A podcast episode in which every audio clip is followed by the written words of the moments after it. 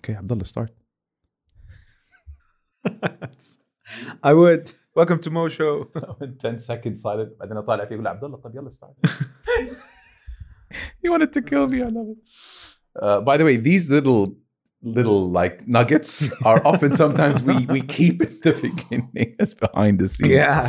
Something you won't see on the 10 o'clock news. Bismillah ar-Rahman ar-Rahim. Yes. Welcome to another episode of the Mo Show podcast with uh, Mr. Abdullah Abu Sheikh. Did I pronounce that right? Yes, you did. Welcome to Jeddah. How are you doing, Abdullah? Thanks for coming on.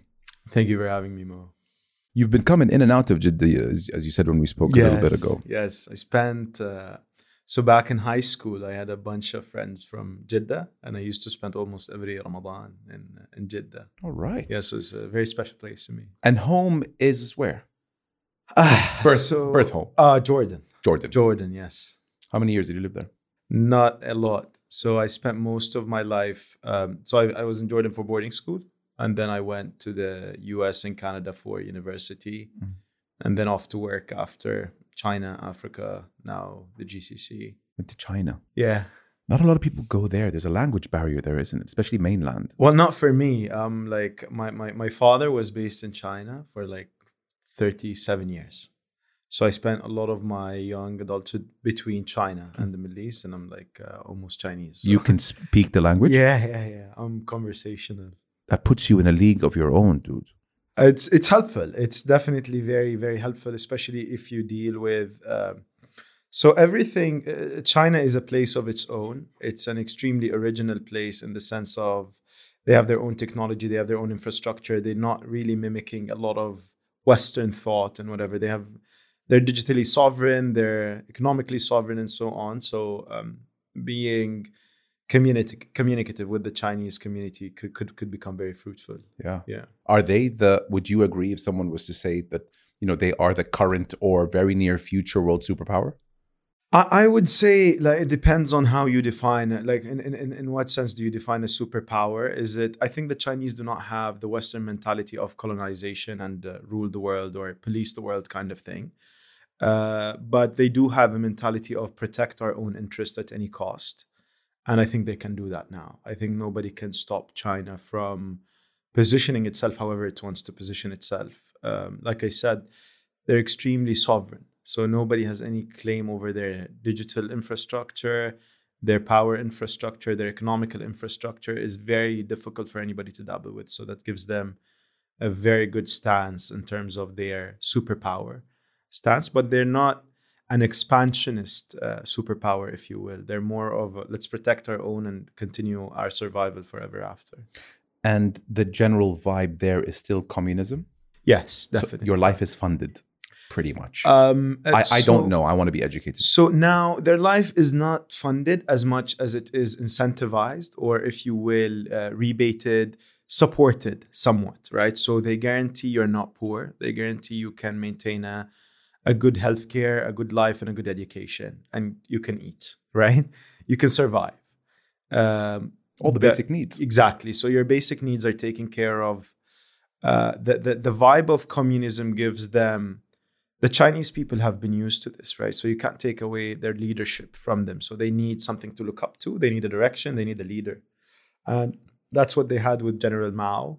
That's what they have with their current president, and this is this is their mentality. This is how were how they they were born. But is is are you are you supported in the way that most people think that you know you don't have to work, you don't have to be productive? No, it's not. It's it's, not. And unemployment rates, what are they? Very low. Very Very, low. low. because China is, is extremely self-sustaining. They're they've created this massive infrastructure in China where they're feeding the whole world in terms in terms of manufacturing, but then they have a massive Chinese infrastructure outside of China. So if you look at Africa right now, it's very Chinese. If you look at uh, Southeast Asia, is becoming very Chinese, and that creates a lot of uh, employment, whether it's for Chinese or. You know what's crazy? Mm. They hit a billion in 85 and they're at 1.4 Yeah. in 85 is just shy of 40 years uh, ago in 37 38 years they they went 50% increase talk about compound interest Yeah. is, is that their biggest uh, let's say benefit, their human capital. Is that why they are a, a force to be reckoned with?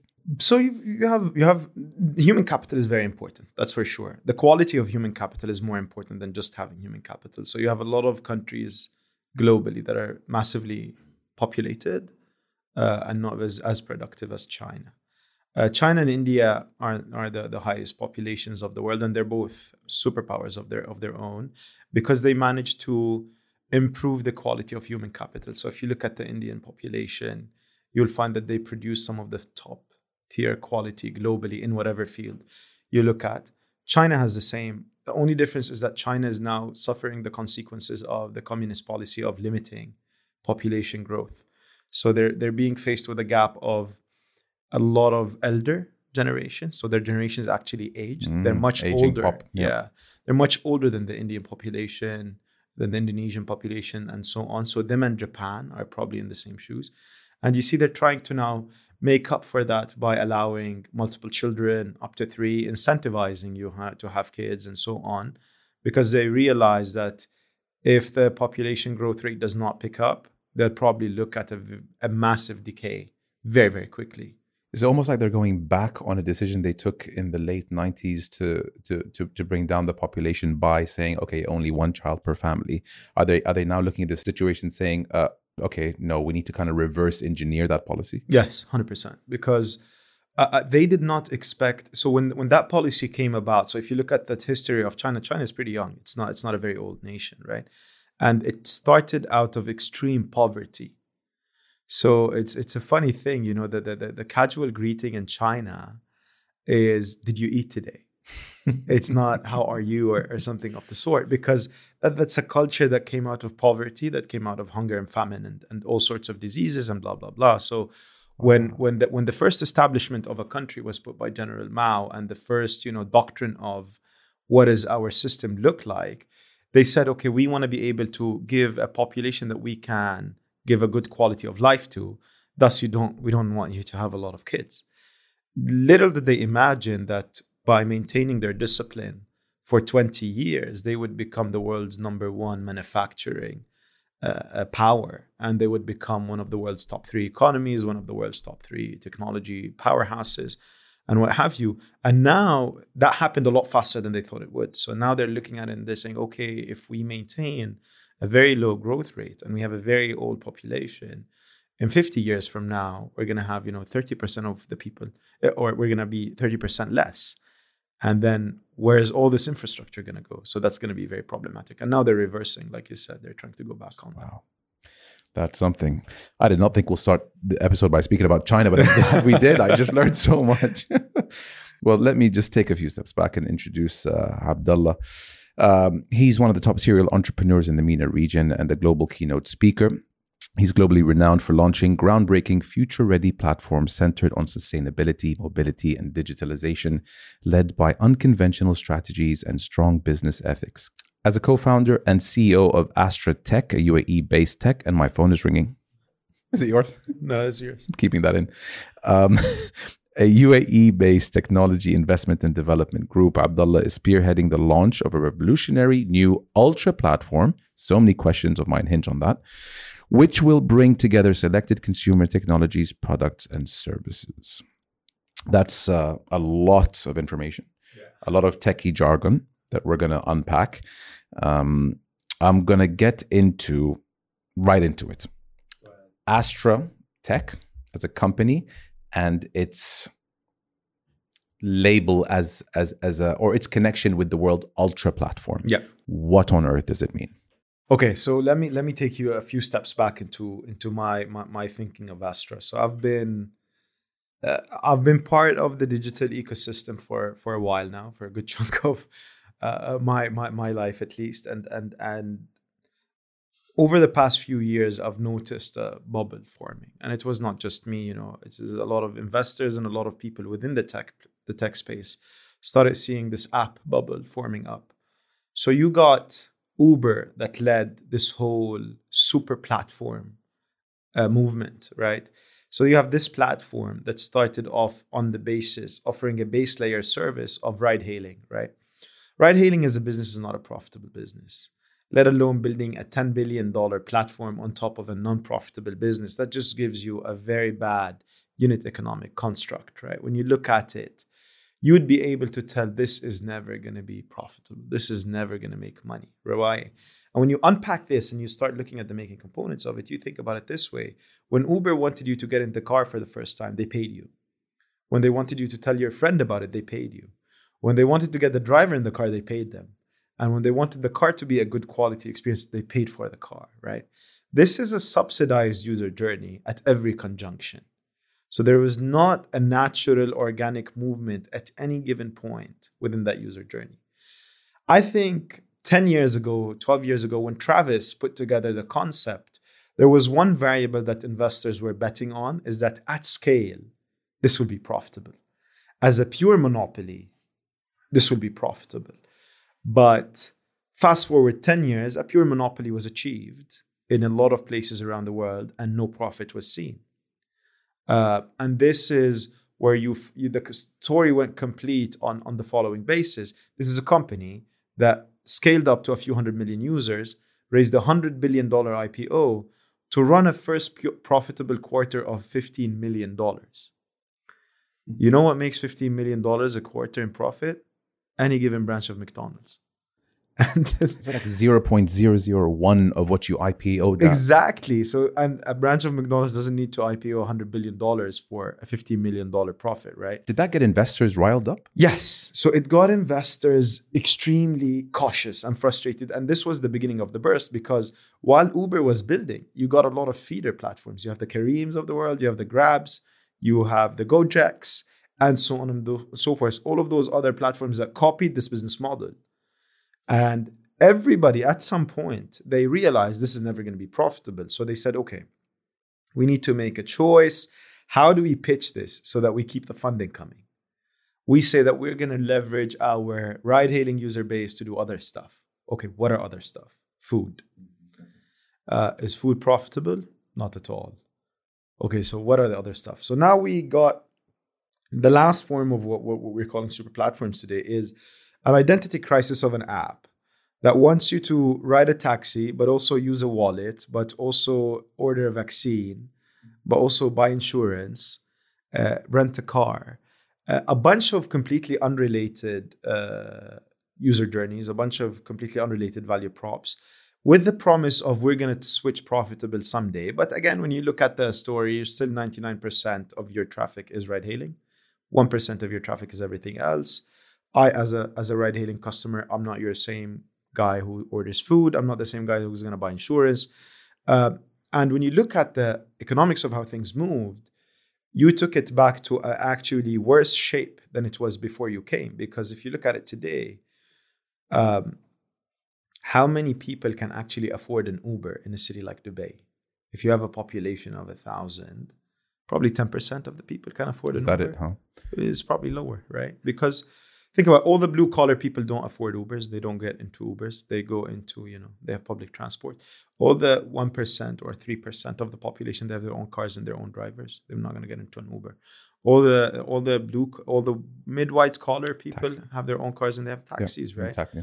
Uh, who can afford an Uber? Who wants an Uber? That's a very limited. It's become very expensive in Dubai, especially. Yeah, Uh, same in Singapore. Uh, same in uh, wherever you go, right? Egypt. same in any in any uh, San Francisco. So like I was just in San Francisco looking at the price of Uber is just extortionate, right? So uh, again, uh, this is like a lot of people can mistake this for me saying that Uber is a bad company or Careem is bad. No, I I have. And we were just talking about this before. I have the utmost respect. There would not be a massive chunk of the tech industry as it exists in this part of the world today would not exist if not for Uber. Uber or Careem. I mean, I think it's in the dictionary. Uberized. Exactly. Is, is, uh, So they've they've done they've done and played a massive role in the evolution of of everything that we see today, whether there, it was cultivating talent or uh, bringing up business modeling or bringing up investor awareness or a lot a lot of that is is credited to Uber and its founding members. But was it a successful business model? I I I would put a question mark around that. Uh, a lot of people made a lot of money. That doesn't really mean that the, the business model panned out. So when we were thinking about Astra, we were thinking, okay, what's next? Super platforms didn't really succeed anywhere. what is beyond a super platform? Ultra. Ultra, right? So ultra is more than super. This is this is the gist of, of what we're trying to put with Astra. And immediately my thinking of my Chinese background came into place. And the one ultra platform that you have globally today is WeChat, right? So if you, if I don't know if you, how, how, how well you know WeChat. I haven't used it. Have you used Uh, it? you you'd only WeChat? use WeChat in China. WeChat is right is the Chinese WhatsApp. If you Is will. it? Yes, but it's a lot more than that, because in China you cannot exist if you don't have WeChat.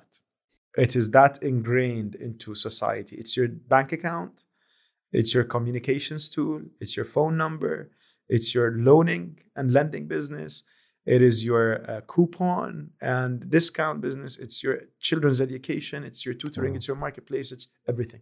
Everything is on WeChat. And just to give you a bit of scale, WeChat has 100, 1.3 billion active users, which is way beyond anything uh, anywhere else in the world. And it runs in yearly transaction volume about 200 billion dollars. Generates Yeah. 200.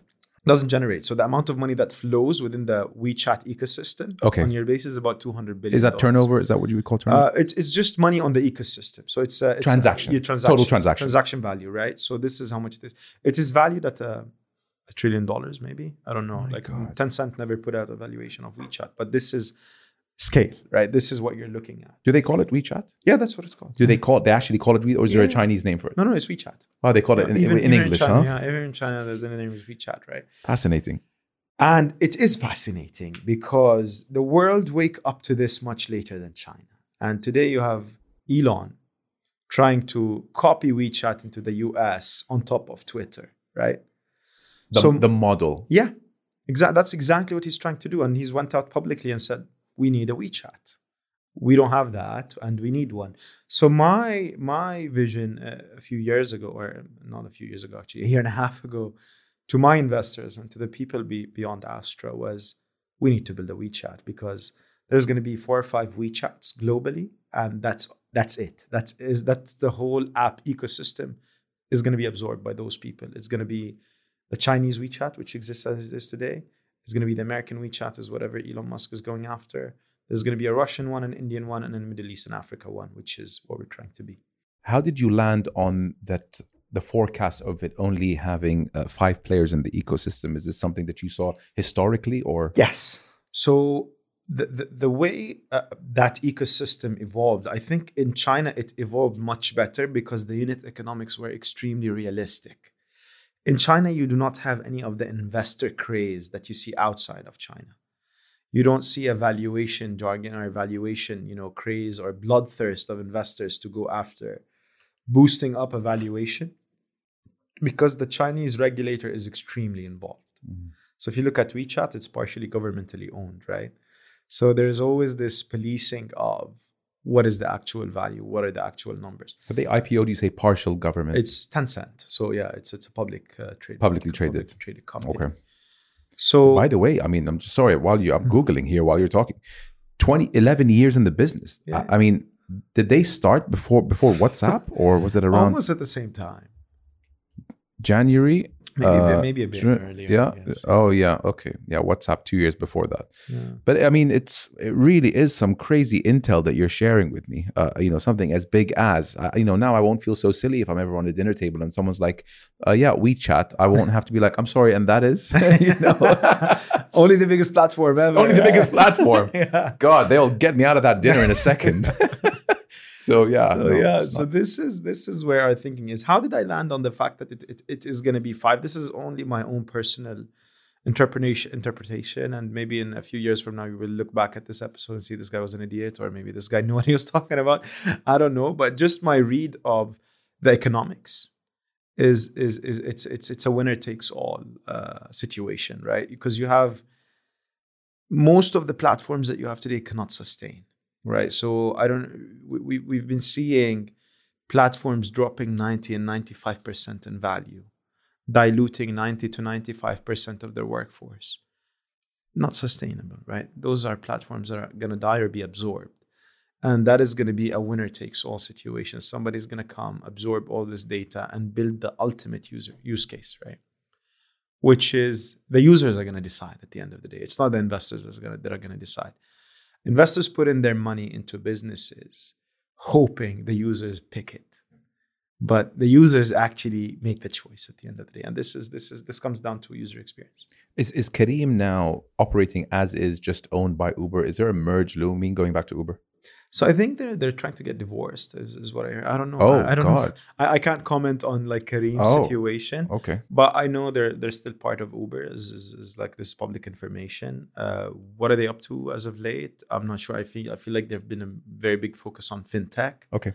as of late. I'm not I'm not exactly sure where they're at. So, in a nutshell, Astra Tech is um, is is is the is the WeChat equivalent uh, of China in the Middle East, which is where your focus and attention is to. right now. yes, yes. Okay. Yeah. Do you have? I mean, how much work have you put into this project, uh, and uh, and when, if you can share, are you looking at a potential launch?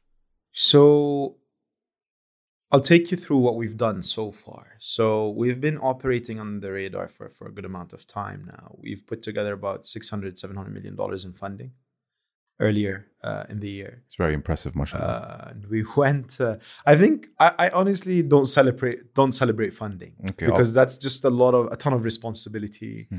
uh, to deliver, I'll- right? Sleepless nights. Yes. So, um, and we've went on a massive acquisition spree. So, like discreetly, we've went on and and acquired a few platforms that I think are the making components of what an ultra platform should be. We're looking at a potential launch mid Jan. Twenty three. Yeah. So within you know a month. Fantastic. Uh, this is when we're looking at coming out with something. And I think now that we're talking about it a lot and it's it's very discretionary, a lot of people say, okay, no, this guy, what is he on about? But I think once we once we once we come out with it, uh, I think it'll make a lot of sense how things got in together. Fantastic. But Yeah. Much sooner than I thought. Uh, yeah, I mean, Thank you for uh, sparing your two hours a month before launch. Thank you again for coming on the show. You're welcome. My God, you could be doing so many more important things. I think with a launch date of thirty days. I, I think now. my team appreciates you for, for taking me out of the office. So. Yeah. so, like, I'm sure a lot of people say, okay, get him off our heads. He's like, yeah. yeah. When you're done with Mo, we have another podcast. You better say- exactly. That's amazing. Best of luck with that, Thank by the you. way. I mean, I'm sure you've put so much effort into this. And Yeah. it's, God, I'll be cheering you on. Thank Amazing. you. Thank Something for me to watch now. uh, Barq is very interesting. Yeah. It's very interesting because, you know, we always hear about drone deliveries, and um, I've never seen it happen. You know, we kind of think that it's something that's coming in the future. But this is something that is that, that you're behind, and you got the first ever license in the UAE for drone delivery. Correct Yeah. me if I'm wrong. Yeah. Um, how far away from that coming to realization? So let me let me take you through the story of, of how Barq came to be. Because you know I've always been tech, writing software, setting software, stuff like that, and then people are like, "Oh, all of a sudden he wants to make an electric vehicle," and uh, and what's up with that? So when COVID started, like the first days of COVID, I was I was in India, and I got stuck. Uh, I got locked down in, in, in India. Basically, got stuck in a hotel room for a few months, and You couldn't just- leave the room. no, uh, couldn't leave the room. so I was I was stuck in in, in in there for for a good few months, and I was just like, you know, when you have a lot of time to yourself, you start you know meditating, becoming a guru, and meanwhile like just thinking about business, right? And for me, the the idea was extremely simple: is that there will always be a lot more light vehicle, lighter vehicles than there are heavier vehicles in this part of the world. You'll always have more two wheelers than four wheelers. And my thinking was not there is nobody building any uh, two wheelers for this part of the world. There's nobody building any wheelers actually for this part of the world. But I mean, nobody building at the time. Nobody was building anything light light vehicle for this part of the world. And it's a it's a you know last mile delivery is on the rise. All of that. It's cheaper, faster, cleaner. And the, the usual way that would have went around is that as a region we would have looked out to China or India for a product. But the fact of the matter was that the demand in China is so massive that Chinese manufacturers were, uh, uh, you know, the, the the supply was much lower than the demand, and same situation was in India. So I felt like it was okay. It was opportune for someone to come and build for the region and start supplying before the Chinese and the Indians would come in. And then the other part of that equation happened when so there's a good friend of mine, his name is Shiv Punj. He worked on smuggling me out of my hotel room into his farmhouse in Delhi. What a friend. Yeah, great guy. I mean, shout out to Shiv. he took me out of where I was uh, in, in, in, in a place called Chennai. He smuggled me to Delhi, where I spent a lot of time in his, his farmhouse, and it was surrounded by all those brilliant people who had, you know, a lot of insight onto the industry, uh, the likes of Ratan Tata, the likes of all of all of different people, uh, the Munjal family, all of those different people who are very involved in the automotive making industry. And, Tata included. Yeah, and and and when when when I was there and just talking to those people and brainstorming with them, I discovered that vehicles had a DNA, right? So, and the DNA of a vehicle that was made for San Francisco or East Coast United States was not the same DNA of a vehicle that was made for downtown Jeddah. Uh, if you drive a Tesla in San Francisco, it performs very differently to how it performs in Jeddah. Heat being a factor. Mm, the elements, right? Is it heat, dust, sand, uh, the the kind of asphalt on the roads? All of that plays in, right? A car is a bigger ecosystem. When you look at the actual breakdown of, of, of the vehicle the engine the powertrain it's a much bigger ecosystem. So the inefficiency is not as high. So you would find that there is a variation of performance of about 15 to 20 percent which is not massive. So instead of going 400 kilometers of range it would go 340 350 doesn't make that big of a difference. When you compact this ecosystem and you put it onto a bike the difference becomes massive 50% of difference means the difference between you going 150 kilometers and 70 kilometers, which is very big, right? And this is where I discovered those vehicles need to be created with the DNA for this part of the world. And that's where we we, we started, you know, putting the, the ideation of, of, of together. We put together a very competent team, uh, did a great job. My co-founder is uh, Mazen Jubair as well from, from here, from Saudi Arabia, very avid investor. And I like to refer to Mazen as the Peter Thiel of this part of the what world. A, what a compliment. Yeah, and um, not a compliment. He's earned it. You know. Inshallah. Mashallah, he's, he's, he's done it. He's done. Subhanallah, one of one of the best investors I've, I've, I've had the pleasure of you know rubbing shoulders with, and you know over a bunch of conversations, uh, different ideation projects, putting together the right team. Uh, we've managed to come up with a vehicle in, in almost no time. So nine months till our vehicles were rolled out. Um, we've started testing them earlier in the year, performed very well with testing, and now it's more of a commercialization run for the company. Yeah. Mm-hmm. mm-hmm.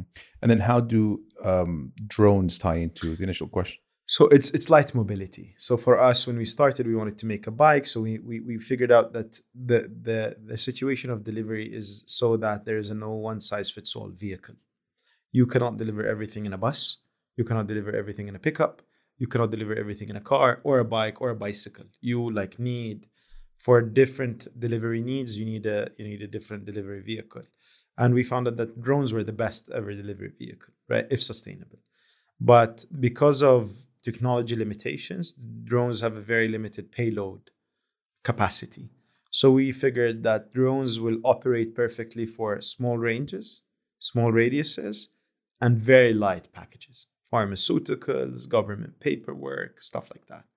And that's where we started with drones. And we figured that drones are cheaper and faster within that radius. How about a pizza? Uh, you can, yeah. But like max. Yeah. Load. So you, you, the max load of a drone is is, is, is now on our drones probably around uh, a, bit, a bit short of four kilograms. Four kilos. Yeah. So you can deliver a, a, nice meal, right? But uh, we found out that there is more urgency in pharmaceuticals biomedical, like uh, blood tests, samples, uh, what have you, things that are time sensitive, because you. Uh, let's say let's take a pizza delivery for an example. Delivering it on a bike uh, will take you 30 minutes, and let's say will cost you seven dollars. Those are pretty accurate figures. Delivering it in a drone will take you seven minutes instead of 30 minutes, and will cost you six dollars. So the cost component is not really a breaker here. The time component is definitely is, but who's willing to pay the difference to get their pizza in a drone doesn't really make a lot of sense. But when you look at a blood sample, to deliver it in a cold box will cost you $30 and an hour.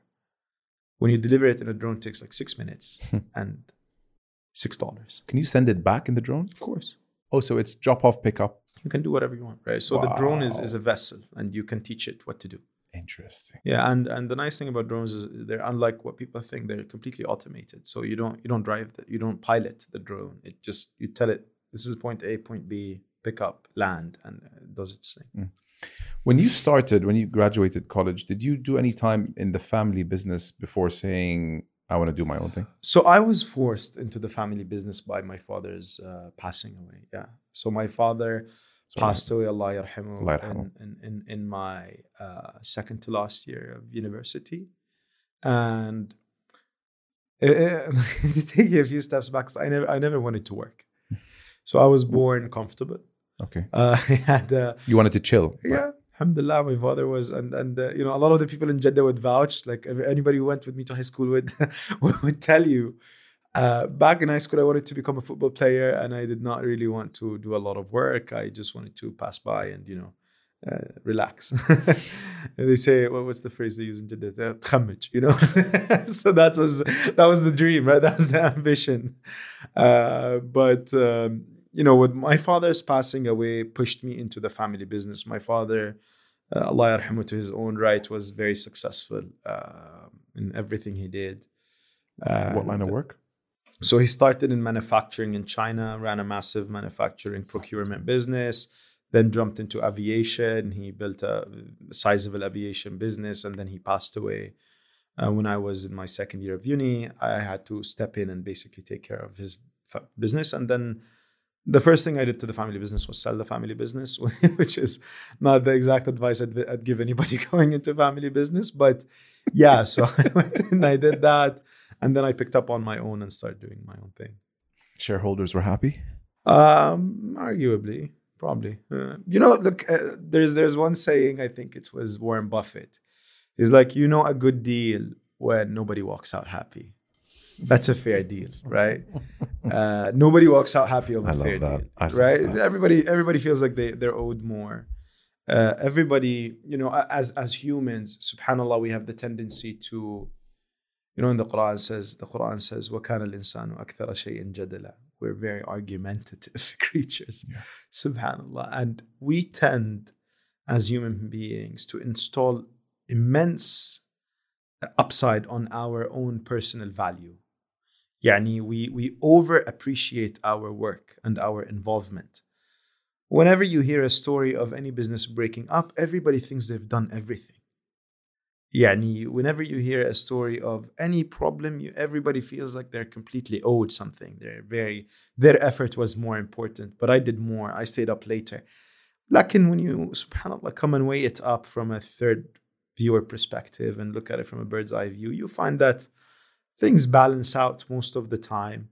It's just that a lot of people put more, more, more value to their own work out of selfishness, out of being human, whatever it is Entitlement. Entitlement. Entitlement. That's that's the word. Hate that characteristic. I'll Yes. say it. I'll say it on this. Uh, But but to, to for better or worse, all of us are entitled. Some po- some of us more than others. Learning how to control your entitlement is definitely يعني, a trait of wiser, smarter people always. Uh, lakin most of the time you find that you know there's a lot of entitlement. So were shareholders happy? And this is a question I get all the time because we've had a bunch of exits. Alhamdulillah, we've tr- we've dealt with good investors, bad investors, good co-founders, bad co-founders. Oh, like I've seen a bunch, and I've never seen a situation where investors walk out happy or shareholders walk out saying, you know, oh, this is this has been amazing. They do that in hindsight when they look at it 10 years later and they have a bunch of experience and they see, you know, oh, this did good. Then they say, okay, you know what, that was actually a good deal. But in the heat of the moment, usually nobody, you know, usually if it's a good deal, not everybody walks out happy. If somebody walks out happy, you know something is tilted.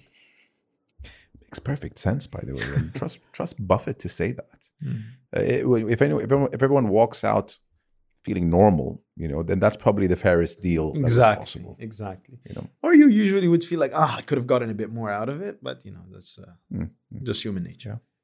fair enough. Um, you've done TED talks. I have How, yes. how many have you done? uh, three, I think, two or three. Yeah, Amazing. yeah. How was that? Um, so look, um, um, I, I, I try to be. When I was younger, I was more eager to speak. I felt like I, my voice was important. I have an opinion and I need to vocalize it, and I'm the smartest guy in the room, and all of that. As I age, I I, I become more and more selective about talking, and my most common answer nowadays to a lot of questions is Allahu Alam or uh, I don't want to talk about it. I'm not wise enough to talk about it.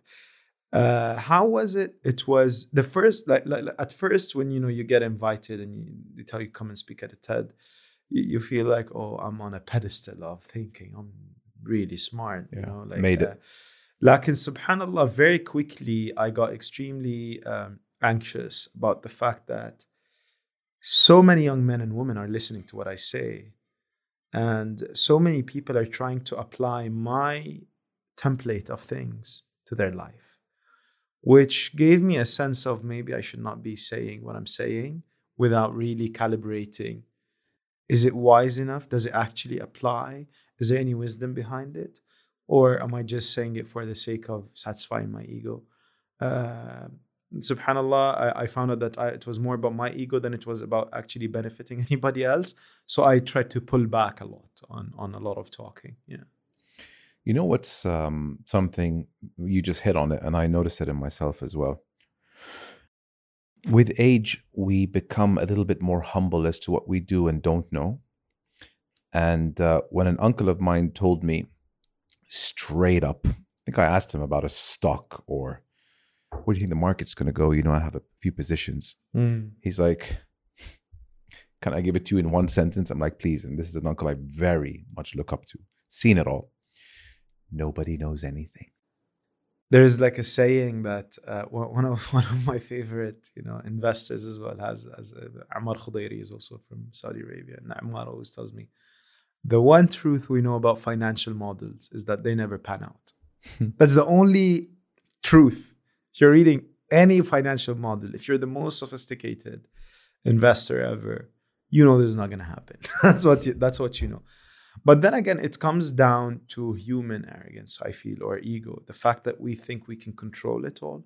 Yeah. And subhanAllah, the aftermath of this ego is usually very devastating. So if you talk to the people who watched the 2008 uh, mortgage loan, you Yeah, know, mortgage subprime, market, whatever yeah, it's- yeah, subprime yeah. mortgage, you know, scam. Um, that was just ego That that, was was, ego. just yeah that was just investors wall street thinking it can control variables In a nutshell, for those who are, you know, in their early 20s or late teens, 2008 market crash was due to a lenders over lending. so it was uh, the, the, the, the so the banks make money when they lend out money right? So they need to lend out more money to make more money. And how do they make that more money? In year end bonuses and profit reports. So they need to report more profit. The bankers make a ton of money. And then nobody actually knows what's in the what's in the cooks right?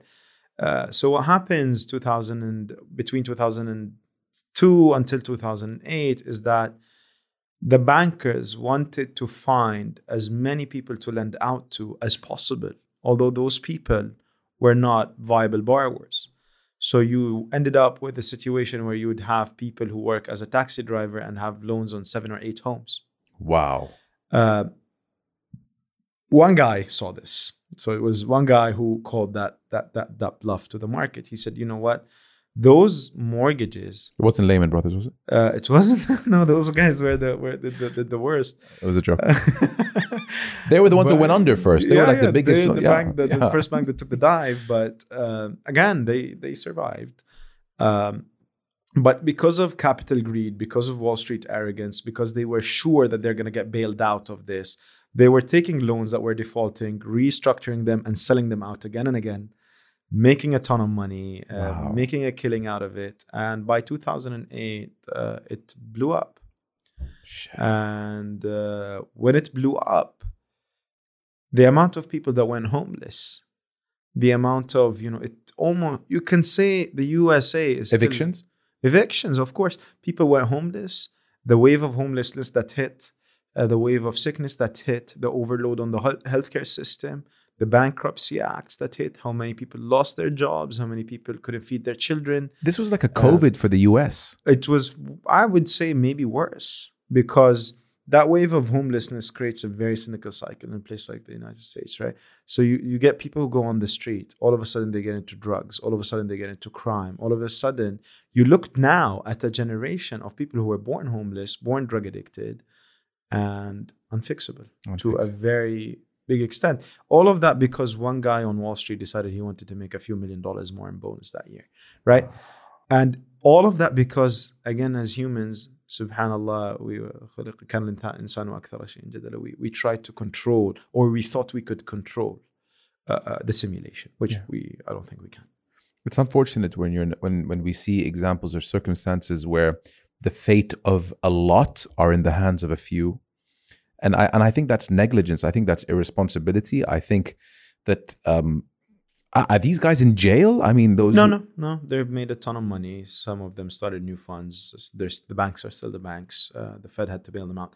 So it's it's it's arrogance to the point where you know somebody else has to pay for your mistakes, because you're almost you can't go under. You're too big to fail. Um, it's a good movie. know, yeah. See what? yeah, you're, too you're, big to fail. Yeah, you're too big to fail, and at, at, at, at, at that point in time, you start behaving without responsibility at all. And like you said, it will always be the case of human nature that that that that, that the destiny of the many is decided by the few, few. and this is this will always be the case. This has always been the case. This will always be the case. It's just that you pray, subhanAllah, for a good few, yeah. a good few to lead the many.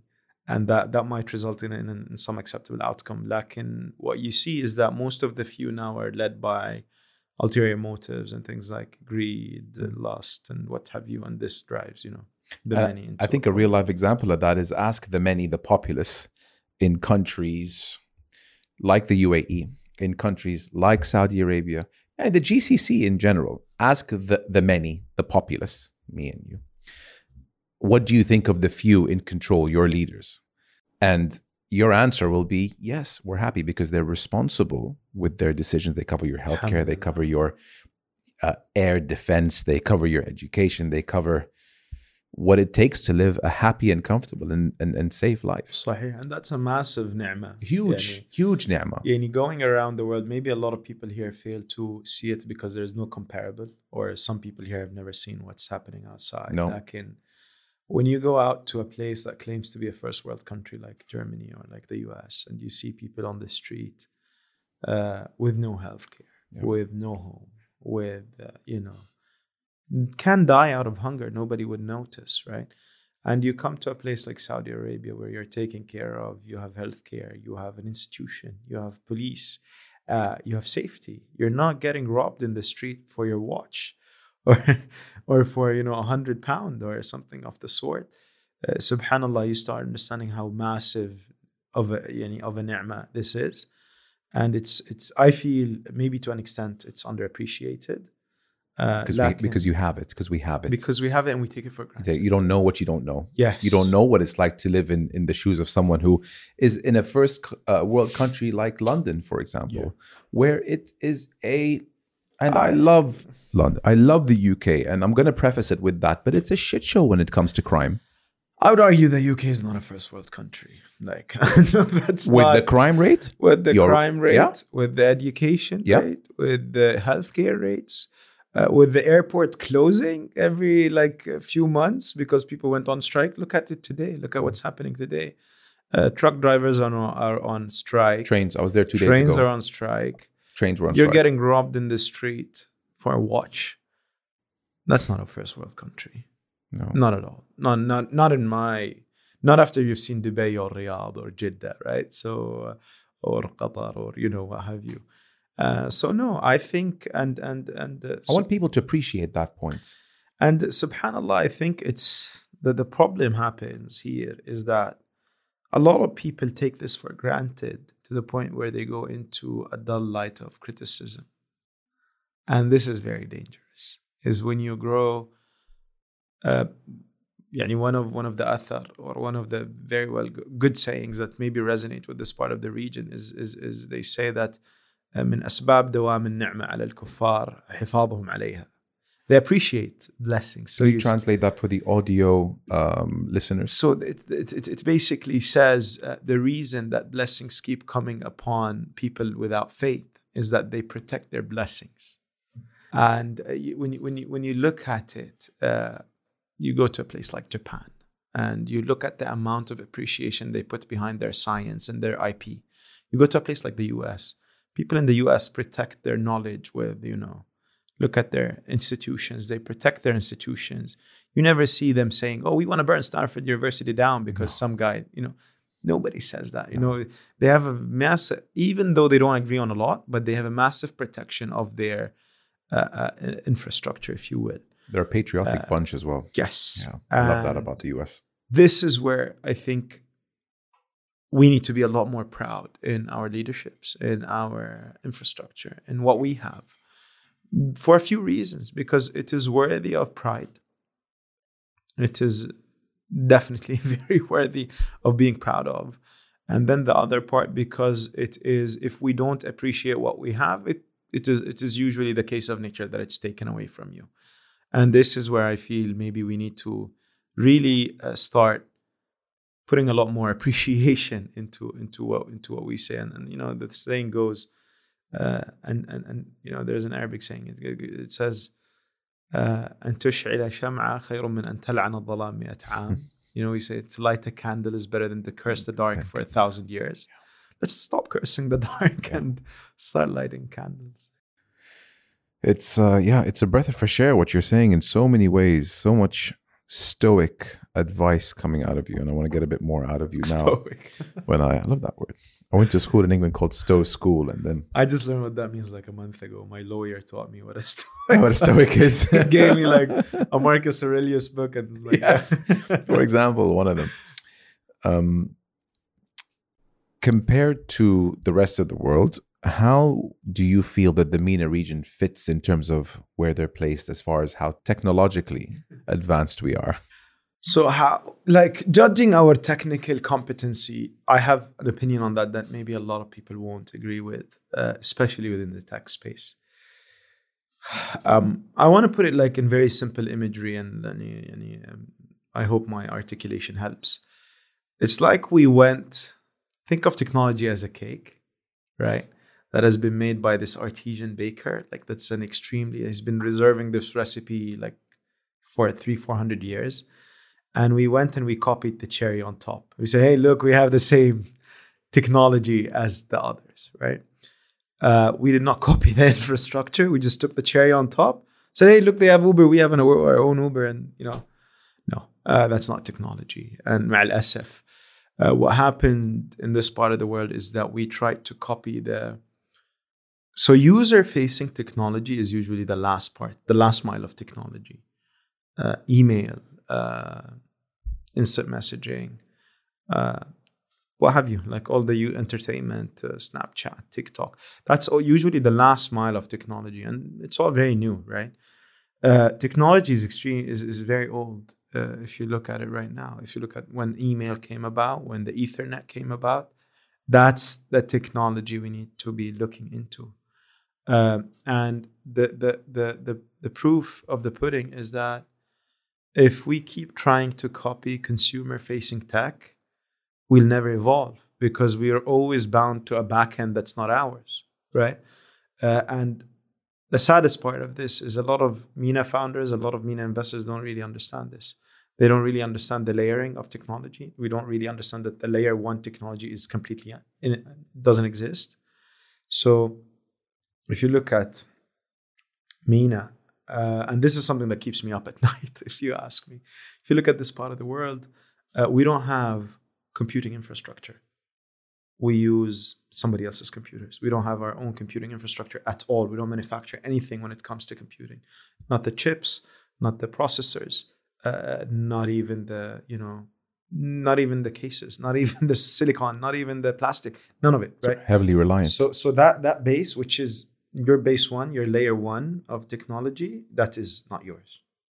Somebody else can shut it down whenever they want to. The second level of computing, which is all your cloud services, your storage services, your security services, that's not yours.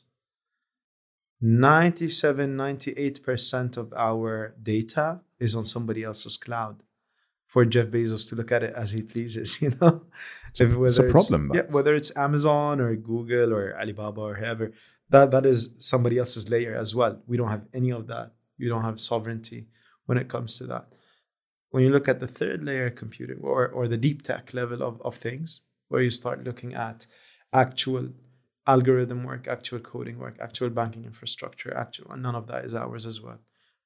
So you look at this cake, all the layers are somebody else's, and then the cherry on top. We have a cherry, they have a cherry. So and, and that's that's that's the easy work. But whenever we want to put a cherry, we need somebody else's cake. Mm. And the problem with somebody else's cake is that cake is they can take it, right? They can shut down the clouds, which is what happened with Russia, for example. They can shut down the consumer applications, which is what WhatsApp did with the Russians as well.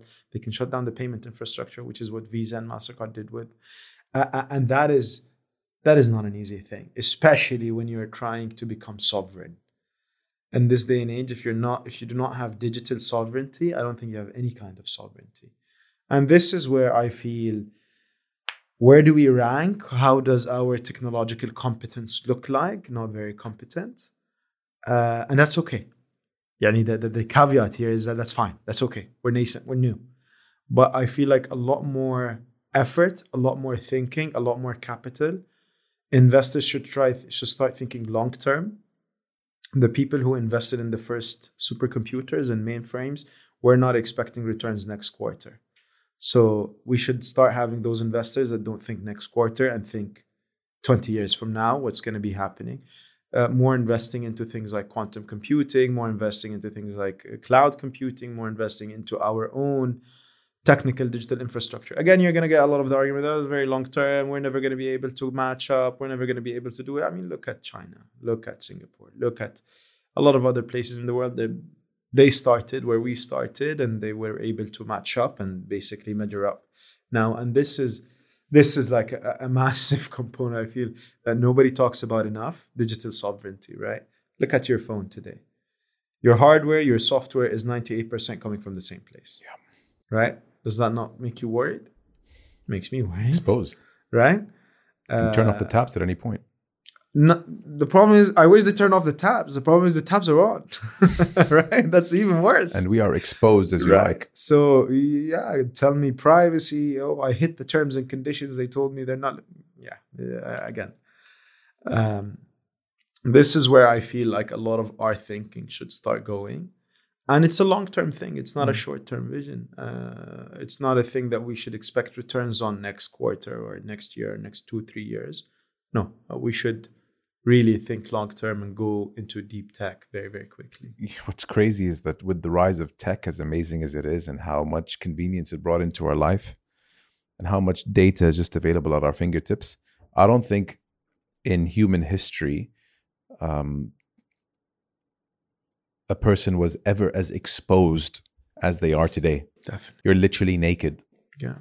yeah Look at the, I mean, the pictures, the conversations, the everything on our phone. everything. It's our life. Yeah. When when I send my phone in for repair or I want to get the new iPhone every couple of years, three years or four, uh, that six or seven hours where I go without my phone, I'm like a madman. Like, where is you know my life. yeah? It's crazy. yeah. we're, we're we're beyond addicted to it, and every year I tell myself New Year's resolution: Saturday, Friday, or Saturday, I want to do a detox of no phone. I never end up doing it. It controls me. Um, and that's a given. That's a very like strong. Uh, I don't know how you can combat that part of things, but um, when you look at uh, the, the the bigger problem is now great. You're spending all this time and all this data, and you're putting all your information, your location, your calls, your contacts, your loved ones, your secrets, your whatever you want on that platform. That's what it is. Secrets. Who's looking at it? Who's looking at it? who's looking at it is the question.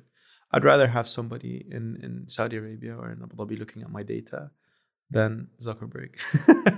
For sure. At least, uh, that's me, you know. I, I don't I don't know, but uh, My, my people will protect me. Or not abuse me. At a minimum, right? Uh, because look at it at the end of the day this whole when you when you look at individual data that's not very effective. But when you look at full population of right? When you look at a country of you have everybody's location you know what they're eating you know what they're drinking you know where they are you know It's too much who intel. talking to. Uh, you really are in control yeah so this is this is where it becomes very you know a, a question mark You know what bothers me, Abdullah? what does i- If if we said the word Maldives, where's our phone? Maldives, Maldives.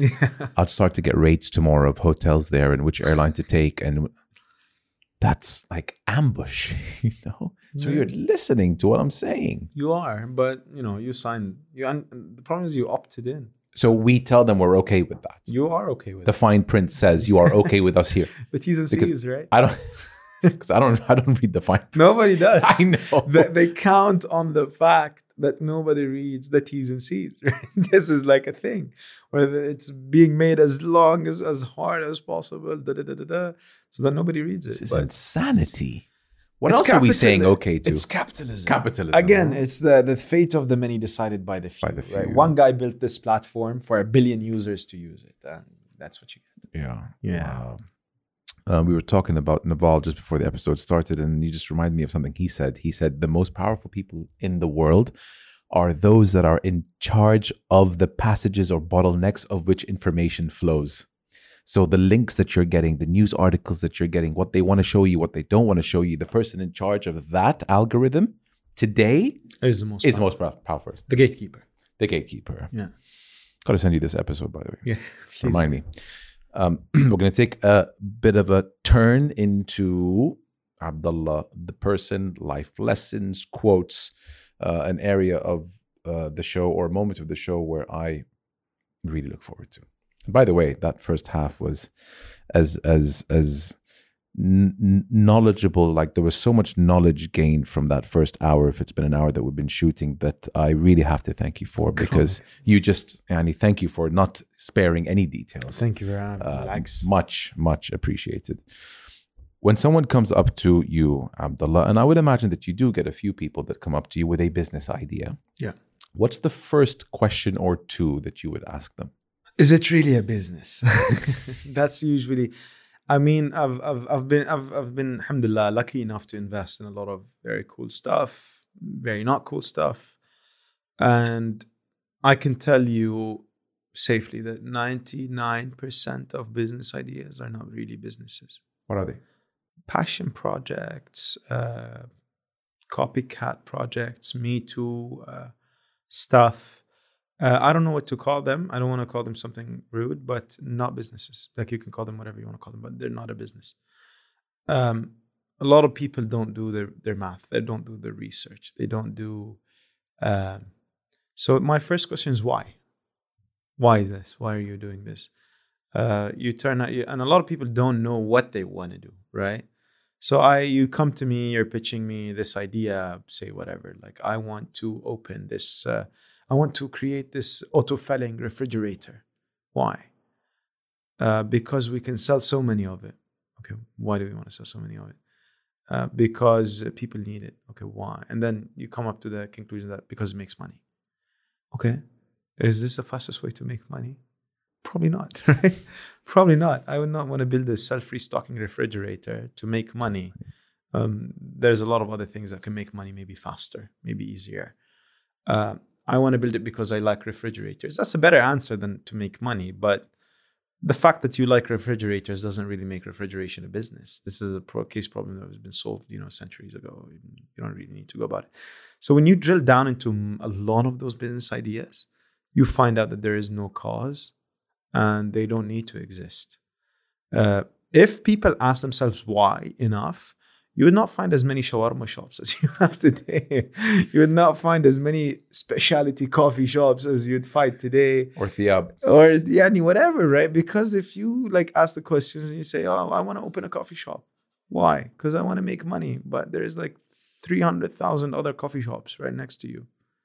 That doesn't make money, right? How's the market not saturated, by the way? It is. It is like extremely saturated. That's why the turnaround like of those shops is like three days. You know, they close up next year. You know, most of them, and and and and that makes me sad because there's a lot of intelligence, a lot of uh, potential that is wasted on copying other people's success and mimicking and blah blah blah. Maybe if you there's a good quote uh, by Abraham Lincoln where, where he says, "If you give me six hours to cut a tree, I'd spend the first five hours sharpening the axe.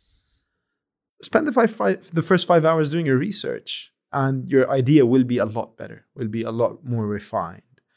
Um, yeah, this is this is where my first question is: is why? Why do you want to? Why, why do you want to do what you want to do?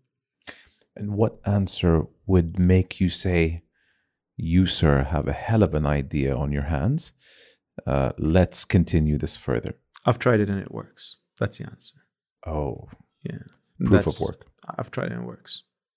Right? There's no better answer. Um, a lot of people come and ask me, like, how do you raise money? How do you convince investors? If you are spending time convincing people of something, it's probably not convincing. If you can show something to people, they probably get convinced very quickly, right? So, my, one of my favorite pitches of all time was Steve Jobs and the iPod. He just held it there and he says, this the, the pitch was this he literally said this fits a thousand songs and it fits in your pocket that's it that's all he like that's all he needed to say Well, the stock of Apple did the following day. Um, not the i wouldn't want to look at it the following day. What is apple today is the question right? Fair enough. it is the most formidable business in the world. Like apple is compared to aramco. Apple is compared to the next. Apple is bigger than most of the countries in the world. And the iPod was the first domino. the uh, the ipod the iphone then the ipod The iPhone came before the iPod. I think I think so. I'm not I'm not sure of the Allah alam. I don't I don't, I don't know. I, I want to say the i I want to say the he, iPod. it could have been. Oh no no no yeah yeah you're right you're right. you're Yeah. right. So it was the computer first, the iMac. iPod. and yes, the iMac. I mean, it was always there, but then when the iPod the came, iPod I feel came. like everyone had the changer, attention. Yeah, Game and then he, he- So yeah, that's that's a, Genius. the- he did not need to stand there and pitch, and we're gonna build it, and it's gonna be this, and it's gonna be that, and it's gonna do this, and I promise you, it's gonna be amazing, and please give me some. money.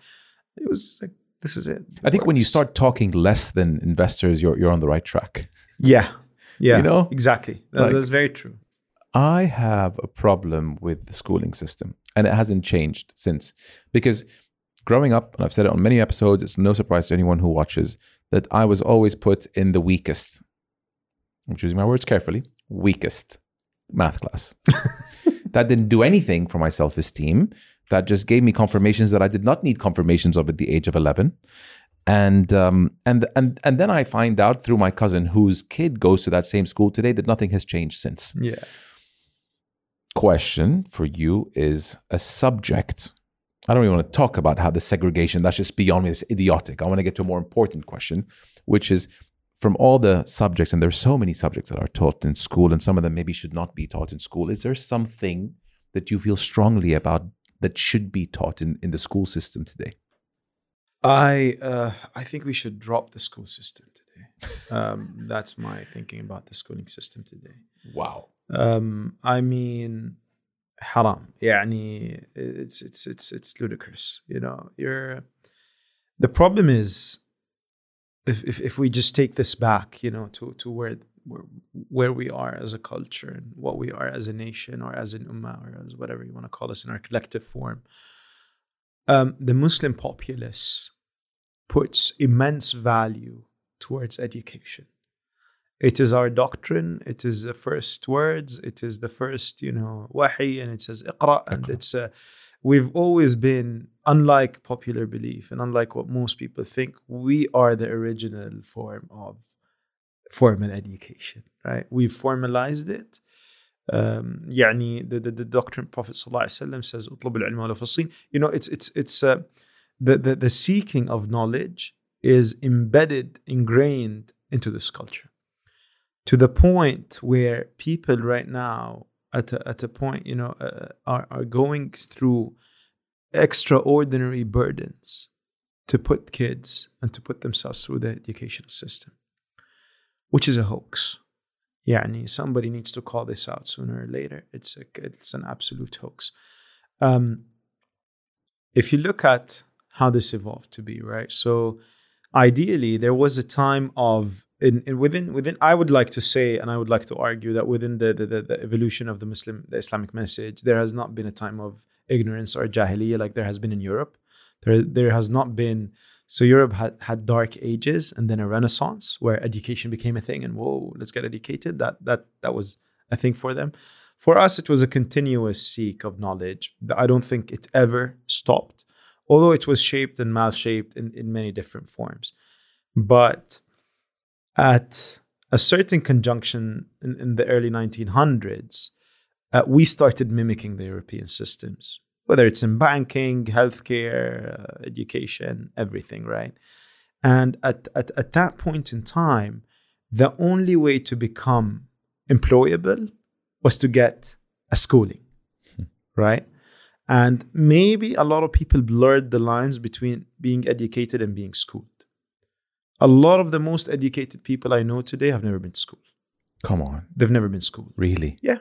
They're not schooled. They're Homeschooled? Not even. How how how did they They're educated. By? They're not schooled by life, right? beautiful. Look at Jeddah. This is a place that is yani, the bread and butter of this. How many of the businessmen that built this place up, or Dubai, or Abu Dhabi, or uh, have been to actual formal school? Very few. Very few. Mo- a lot of massive businessmen were, you know, even mostly illiterate, if you want, right? They've never taken a formal class in their life. Dropouts. Like our, our grandfather's generation, maybe. Dropouts, uh, what have you, right? The problem is that the, the, the, educational system shaped a safety net that looked like okay, if you get a good education, you're going to be employable and you're going to be able to earn a living. And that sustained maybe for you know 100 years.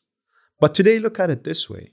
You are schooled, you've spent all that money, you've spent all that time, went to school, you went to university and you're unemployed. And you are not only unemployed, the scary part is you are unemployable.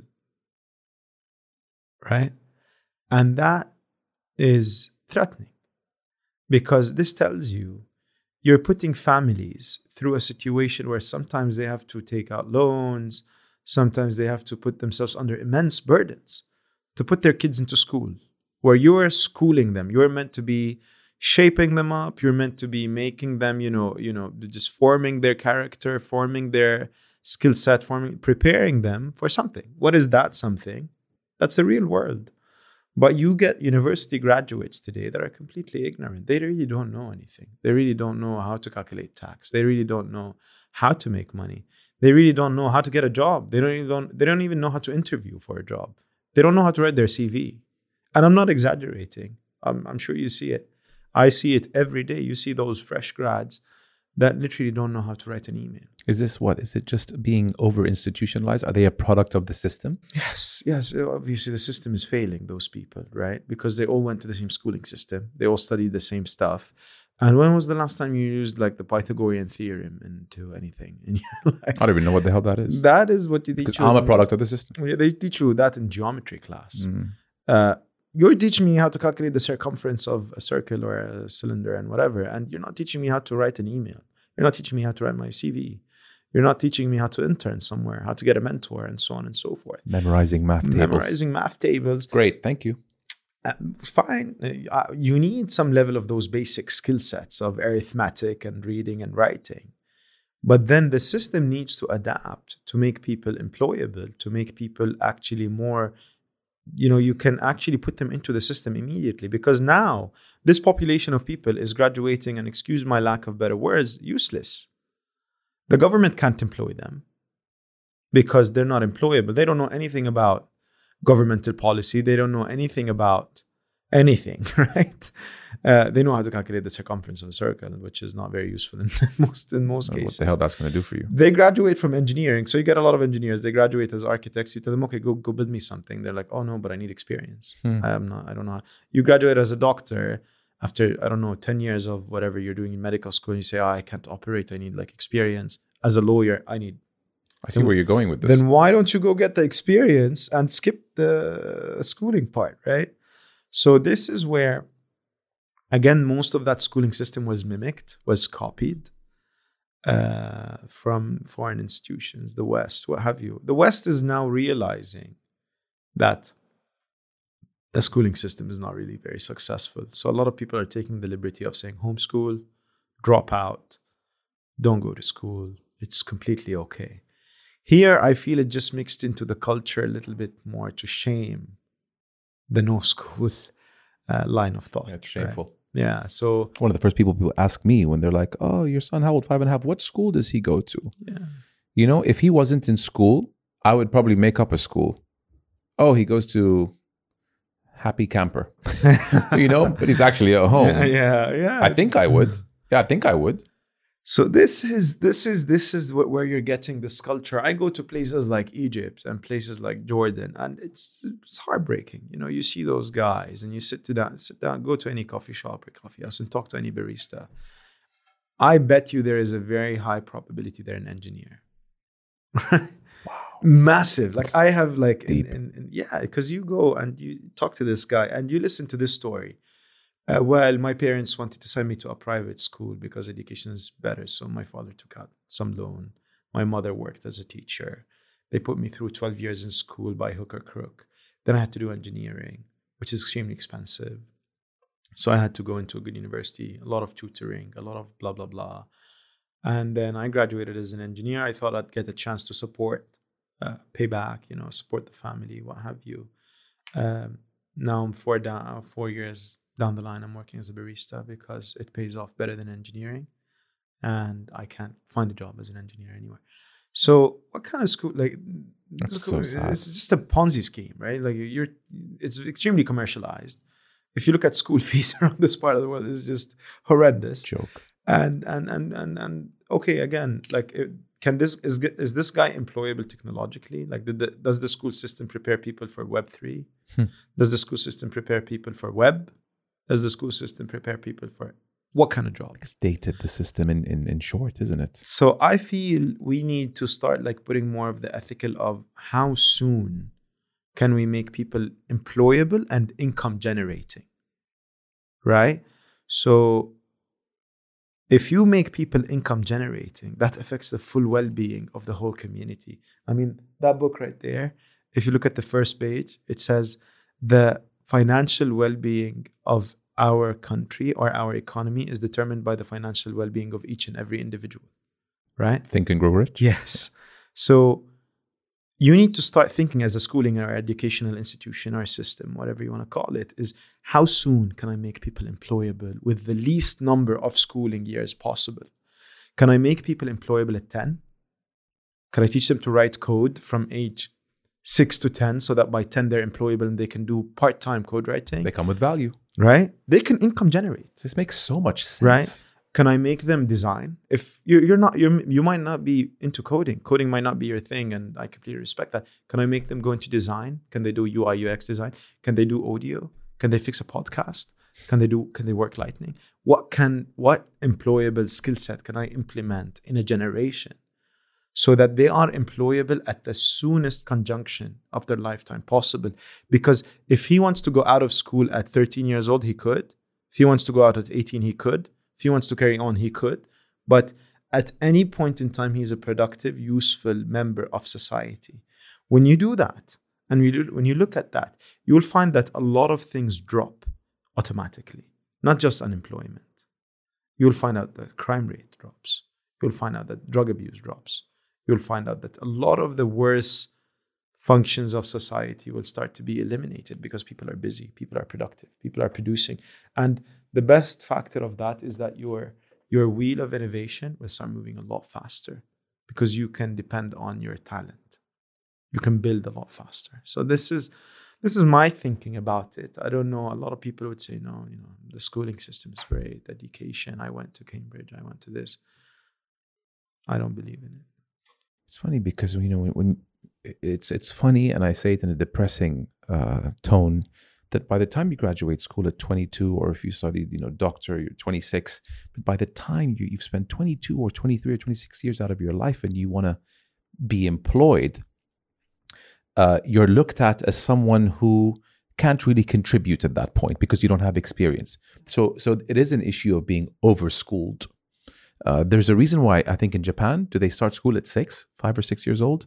Allah. they don't they don't they don't start till um till till late um I, I mean i think just like honestly just like the banking system i think it's dated it's just our um it's the familiar and when and but there's got to be some countries around the world that have acknowledged this i'm thinking I think scandinavia Finland. yeah Finland. I think Finland was one of the first countries that started doing things like three day or four day school week, yeah stuff like that. There's Elon Musk, of course, with his own, like he opened his own uh, school for his kids Mhm. and a bunch of other, you know, friends' kids. it's uh yeah i mean i think that's something that's going to be changed soon It should.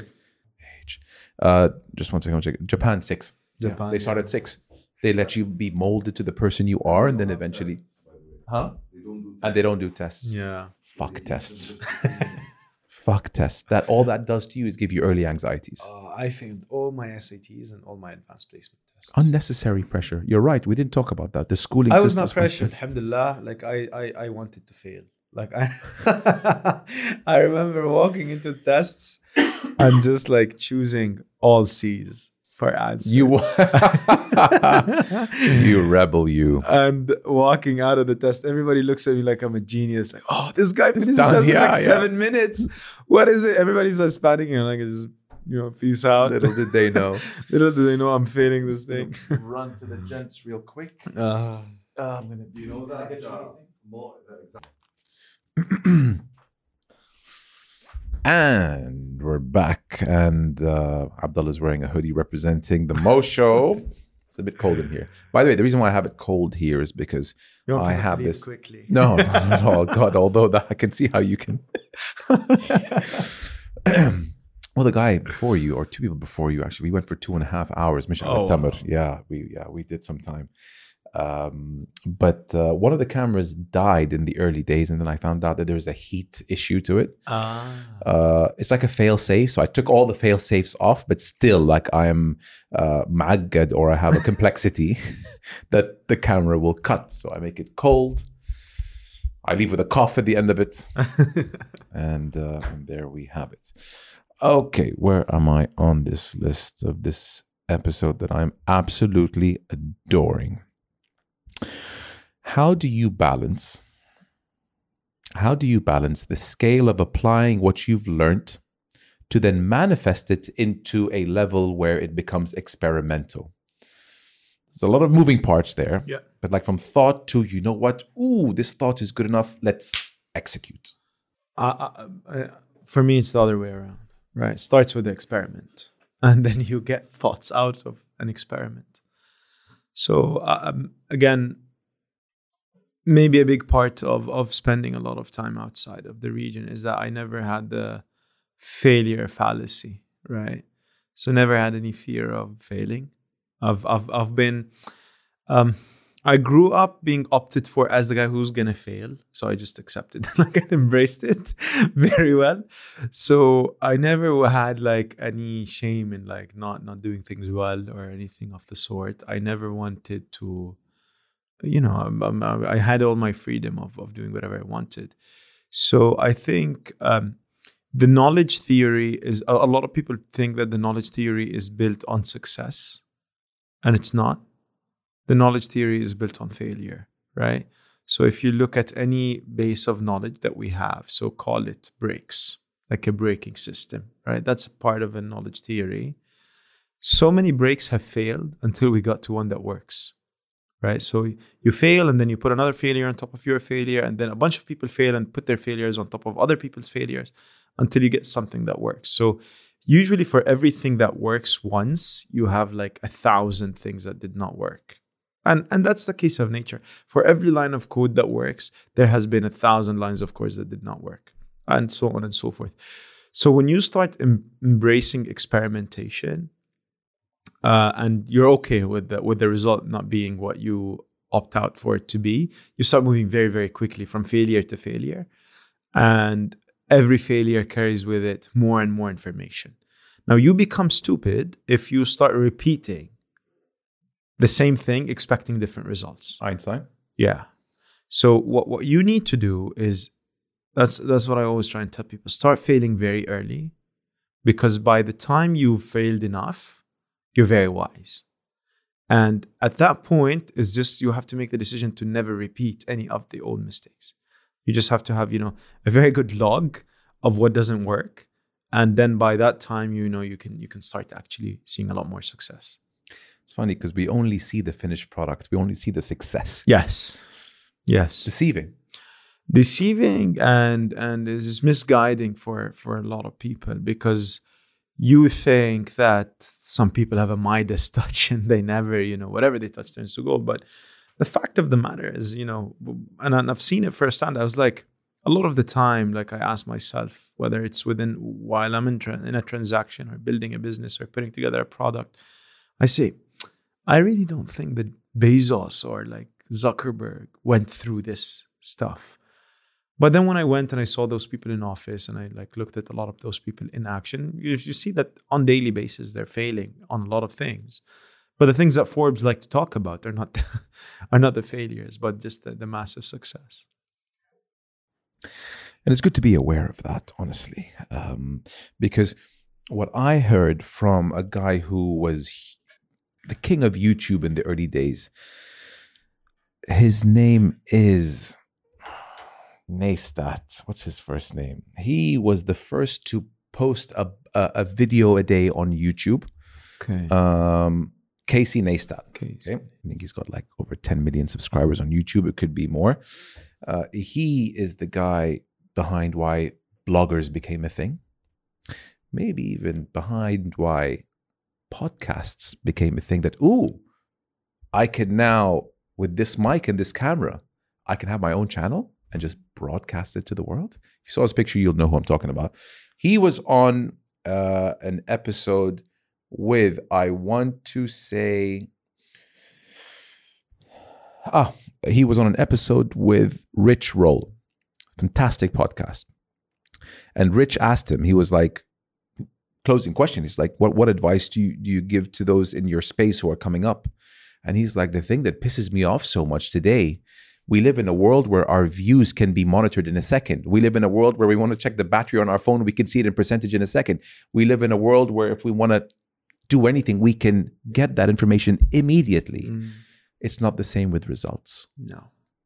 Patience and consistency will get you to where you want to go. We live in a world where we want a pizza. It's here. Yeah. You know, by drone six minutes, we said, or by delivery 30. Yeah, yeah, yeah, yeah, yeah. thing is when that translates as far as your psyche is concerned to that's how quickly you can get your results you're going to be disappointed Exactly. Because people think we have an abundance. Like we live, subhanAllah, this is a time of taraf or uh, extravagance. Uh, we live in abundance of everything. Uh, if you think about how we live today, people, even who are not considering themselves to be rich, they're richer than the richest king of, of any given time. They have, you have access to AC. That's right. So we live in a time of extravagance, and we do think that if we throw more resources at things, they will happen in faster time. And I see this a lot in companies. And one of the best sayings I've heard um, somebody tell me once was, "You can't have a baby with nine women in one month. You need one woman in nine months, right?" so, so this is this resonates, right? You sometimes patience. Patience is a massive ingredient that a lot of people lack, and patience is is is part of the mud of success. Um, you know, a lot of it's shaped with patience, and uh, we lack it. I definitely do lack it as a person, and I think as a generation there is a massive lack of uh, patience. In the last couple of years what has been something that you have been better at at saying no to? Can i tell you why i asked that question while you Tell think? me, yeah, because because it was naval who said watch your life improve the more you say no to things. Watch your life improve. Is there something in your life that you felt that by saying no to more often your life has improved for the better? I can think of two things. I can two things think of two things that one that I've had for always had, and you know, like a, uh, uh, and and the other that I think more like developed. Um, first is saying uh, no to things I'm not interested in. كنت جامل Um, Used to yes, please people not not kind of to please people. I was just always afraid of missing out. Oh. I always wanted to know what's late and great. I always wanted to be on to the next big opportunity. Uh, so you want to invest in this? Yes. You want to invest in that? Yes. You want to check this thing out? Yes. Uh, do you think this is interesting? And I would a lot of the time tell myself, "Oh, it's just me that don't that does not understand it. It's not that it is not interesting." And so I've developed this uh, now notion of saying no. This is stupid to a lot of things. So and and I say no to meetings. I say no to calls. I say no to emails. I say no to new investment opportunities. I say no to a lot of things that I don't think are interesting. Like if I'm in, if I'm, if I'm in a meeting and I do this quite often, and it's not like out of being rude or prejudiced or anything of the sort. But if the first ten minutes are not interesting for me, I just leave because it's not interesting, and I could and I get to say no. I don't really have, and I watched my life improve doing that. The other part and the other thing that I think I've always had, but mostly like never vocalized, or was saying no to opinions. Um, I think there is like a, a, I I I then that's my own like thinking is that not everybody deserves an opinion. Um, I don't think democracy really works, and giving everybody an opinion is not really a smart thing. Um, and I saw this as culture in the most successful leaders that I've rubbed shoulders with. They say this is a stupid opinion a lot. You know, they look at someone and they say, Your opinion is stupid. Keep it to yourself, you know? We don't have that. I think there's a lot of movement towards, oh, everybody speak out. Uh, everybody has an opinion. No, no, not, not everybody's entitled. You earn your opinion. You're not born with an entitlement to an opinion. No, because you're not. You're not usually. We have to acknowledge the fact that a lot of people are smarter than a lot of other people. Of course. And the smarter people are much less. And the smarter people's opinions matter more. this needs to be acknowledged. I mean, we try and garnish it a lot of the time. We try and put a lot of makeup around and say, no, everybody matters, every voice matters. No, it's, it doesn't. It doesn't because you give uh, enough stupid people an opinion, they can ruin it for everybody. That's happening today, by the and way. And this is it today, right? The, the following and the traction. Um, a lot of a lot of different things. I'm not going to name issues because you know some of them get really like political or personal or what have you. But uh, a lot of the time, we should just say, "Shut up! You don't deserve an opinion. You know, keep your opinion to yourself." Uh, we've seen the World Cup, for example. A lot of nations came in trying to enforce their opinions and their cultures and their habits somewhere where it extremely does not belong. Uh, so shut up and keep your opinion to yourself. We don't really want to hear it, right? Nobody wants to hear your opinion. You know what bothers me about that? Yeah. 20 years ago, you weren't okay with that. so today you're okay with that. You want to put that on me? Not, not Everyone's on their own timeline. Look, uh, uh so, so subha- one of my favorite characters of history uh, is Imam al Ghazali, right?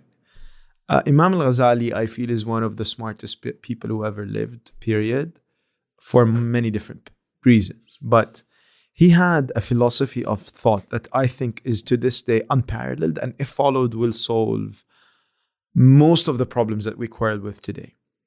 Imam al Ghazali at his time was one of the most uh, profound, uh, one of the most eloquent, one of the most successful Islamic theologians of his time.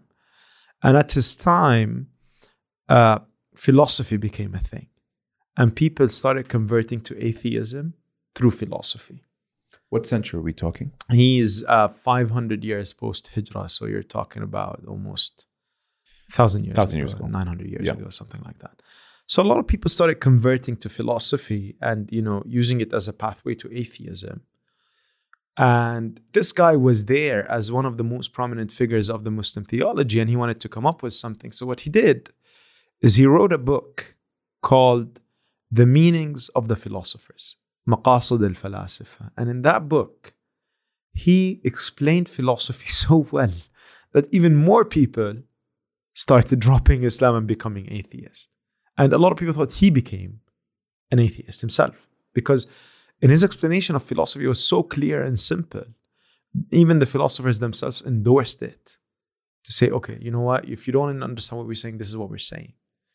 And then he wrote another book a year later called Tahafut al Falasifa, which is called which which translates to the incoherence of the philosophers, in which he bashed philosophy completely. And he said in his book, I wrote the first book to explain to people that I'm not just criticizing something that I don't understand.